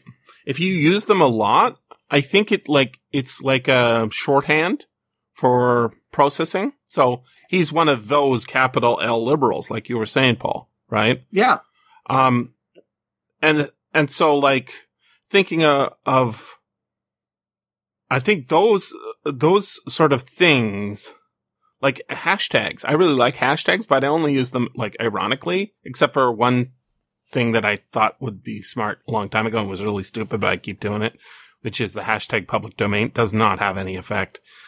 I Uh, thought it was hashtag coffee cats. no, I don't hashtag those, but I do like hashtag leg cling, you know, like, yes, you do. because those are funny, right? But, uh, uh, when, when I see a whole bunch of hashtags, they're like, they're like, um, shortcuts for like values or something like that. And so I think like, it's, when you have it's it's black it's pill, a hashtag virtual black signaling to, to signal to others like I'm with you. We're with the people who hate those liberals. Well, that, uh, but look at this. This so one of the things that's funny is I object to ra- star ratings. I object to them a lot, but this is a star rating. I don't object to the star rating of a five or a one or a three. I object to just you star object to rating. being, being declared a black pillar. no, I mean I I I, th- I had to look it up, so I, I would say you know. Uh, so what do you object to then? Uh, no, I object. No, what I'm saying is I object to the star rating system. So Oh, I really like Well, the review. that. I like the review. I think that that's really interesting because, uh, it, it's, it's feedback, right? It's like somebody says, Hey, nice tie. And I say, I don't wear ties. and they say, I know. I'm like, oh, I see what you're saying, right? Like, it's fe- feedback is in is is kind of love, even when it's hate. and it's not that here. It's sort of a like, um, it's half and half. It's right in the, you know, three, three, three stars is what every book on Goodreads gets. so if it's 3.8, wow, they really liked it. If it's 3.4, oh, too bad they hated it. I haven't looked this book up, but I'm sure it's uh, on the closer to the 3.9 end than the 3. Point, uh, whatever end. See if I can get Evan back. I don't know. Did what's you have. Evan? No, I, I tried to Oh. ping him a couple of times. I think he said something about helping somebody move, uh, go to IKEA or something. Uh, But it sounded like he was Three going to be morning? here. Um, yeah, maybe he was, maybe he's coming back from that, right? Mm. So uh, we can. Oh, yeah. No, it says unavailable. So we can start whenever you guys are ready. Ready. Ready for action. All right. Um, Ready. it's been a, it's been a while since we got mice on, right? When was Yes, the last it's been a time? While. Uh, probably about a month ago or so. Oh, It was really? that last Robert Heinlein one. I Oh yeah. Okay. Let me look. I know that I've added a bunch of stuff and I'm interested in adding more stuff, but there's only so many days in the month. Universe. There's only so many days in the, in the life is- cycle of the universe. Yeah, and there's one slot available between now and uh, February. So if people get excited about something, Oh, Jesse. put it in there. Um, next week is Venus Enslaved. Oh no, that's uh, that's the other one. Um, Planet Stories. Uh, pre Do you do two planet stories a week? No, no, no, no, no, no. I, I, I, I've been. I think I'll be on. This will be my second. Oh, okay. No, I just. uh But I will be doing two podcasts No, you, next week. you've already. This will be like your third or fourth. No, no. I've Well, only. I because the one you were on. Maybe you're right. Was your second. You might be right. You might be right. I've none of them have come out yet, so it, it's all sort of unreal. I recorded a podcast with a guy last February. It still hasn't come out. Really? yeah. Um, is like Wow. it's a good thing they're not Wow. timely, huh? um, speaking of which, uh, just FYI, there is a TV show of um this book coming. Yeah, it's coming year. out, right? next In- year. Yeah, next year. Good for the podcast. yeah, all right. Um, Tunnel in the Sky. Maissa, you're going to be on twice in course of uh, three weeks. That's that, that, that, that, that's your that's your next book next weekend. No, two weekends from now. Uh, Two weekends, yeah. the 26th, Boxing Yeah. Day. Oh, so oh, oh, oh Boxing oh, so- Day. so- and so I'll Paul's Paul's that one. already scheduled for it, so don't don't Okay. worry. So is Trish what and country will you be? Will you, what city will you be in? You should be but back by, by, then, then. I'll be back. By, by then I'll be back in Minneapolis. Oh, okay. Yeah, yeah. I, I leave uh, the twenty first, I believe, back for Monday. Likely Monday, to be yeah. in Monday- Monday Minneapolis, week. might be in the Oh, yeah, United it's the States. Depends Pittsburgh. on if it breaks up or not. what's that? I said, might be, definitely back in Minneapolis. We don't know what country he'll be in because Right. it might break up between now and then. It'd be no, North Middle Cal. I don't know. I don't That know. reminds me. That reminds me of a different book. All right. Um, Caleb Williams or Things as They Are. This is uh, apparently Brian Alexander's favorite uh, novel. but William William Godwin. Um, that's uh, Mary Shelley's dad. Oh, Um, and it's uh, gothic. So, uh, when it, how long is it? Don't know. That's a, that's a that's a. We'll find See, out. like I can't- Alexander's favorite book. That just that Yeah, sentence prob- scares me. yeah, probably. Um, I, th- I think he had a T-shirt. Uh, 1794 novel, and I believe it's on LibriVox. So I will just check the length on that. Uh, uh, things as they are. Solo narrator Bev J. Stevens. 16 hours. Oh, sorry. 17 Wow. hours. 17 hours. Yeah, that, That's, that, that's gonna be a commitment. perfect sense. Jesus Christ. Okay. Uh, All right. Then there's the blank on the 9th of uh, the I new never year. noticed that button on the website before, Trish. oh, didn't you? Oh, No, What, I the just, I schedule? just have it. it's Yeah. Yes, it's very I didn't useful. realize you, have, have to know open where. to the entire world like that. Yeah. Yeah, it's not editable by the entire world, thankfully. No, but still, It is, yeah, it's fine. Nobody goes there except for us. Um, the you could bra- actually edit. You could actually edit this and put me back on No, it's Why you're you- on. You're on. But no, for the middle oh yeah. Okay. no, I can't edit. I can't type in there. Oh, really? Only, only Jesse. Can I didn't know. No, I didn't know that. uh, it also might be the the the what what uh what computer Trish is You on. have to be signed it's in. her sisters. I yeah. couldn't do it on the other computer. Oh, really? either. Well, Oh. it's, it's not that exciting. fix. I mean, I can do it, but probably we should do that after. All right. We should, Um, we should actually do a podcast. Yep, yep. The Brethren uh, by H. Rider Haggard. Um, we haven't got Will for that one yet, but I assume he's going to want to do that. Some sort of Mhm. Knights novel, I think. The Uh, Doom Doom- that came to Sarnath. That's Mhm. on. That's I'm gonna, that's going to conflict with That's- gaming. yeah. But that's uh, uh we'll also be getting um, I believe Jason Thompson who did the audio uh, oh, comic- Mothman, nice. co- comic adaptation, and then the Busybody by Donald Westlake. We're. Am I already on that one? You're already on that one. Don't worry. So is Yeah. Trish. No, no, no, no, no. What day is July? Is is uh January thirtieth? Sunday, I would assume. It's at 8 Okay, a.m. then. Okay, then put me on it. All right. Obviously. Put him, put him on it. All right, he's on. And then Almuric, and I believe Will's already started the proof listening on that. Um, that's I read by Connor. That's another Saturday. Yeah. Yep. We got to get you to move to a time zone where it's reasonable, Paul. I don't know Oh, what it's that nice is. That you were able to make this Saturday. Yeah, I, this was an extra special bonus. I, mean- I mean, I mean, they were actually going to play a different game without me this Saturday, but I actually wound up getting canceled Hmm.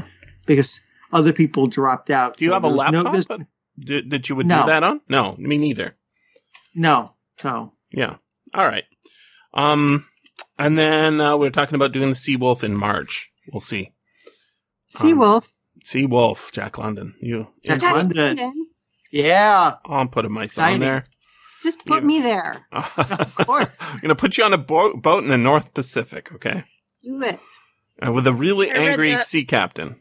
I read that in high school. My father had a thing uh, one summer where he made my sister and me read a bunch of classics, uh, and we had to read 50 pages of whichever book it was and give up a report on that. And if we wanted to go ahead and finish the the book, that was okay too. Did you finish the book? I did. Yeah. Okay. I mean, it's it's Your dad is Wolf Larsen, apparently. His No. re- his real mean. He says, "Get to work on his stack of books." Well, he wasn't going to have us just reading around, sitting around reading whatever we wanted. No, no, you got to read the classic. Heaven forbid. Here's the canon. Big stack. yep.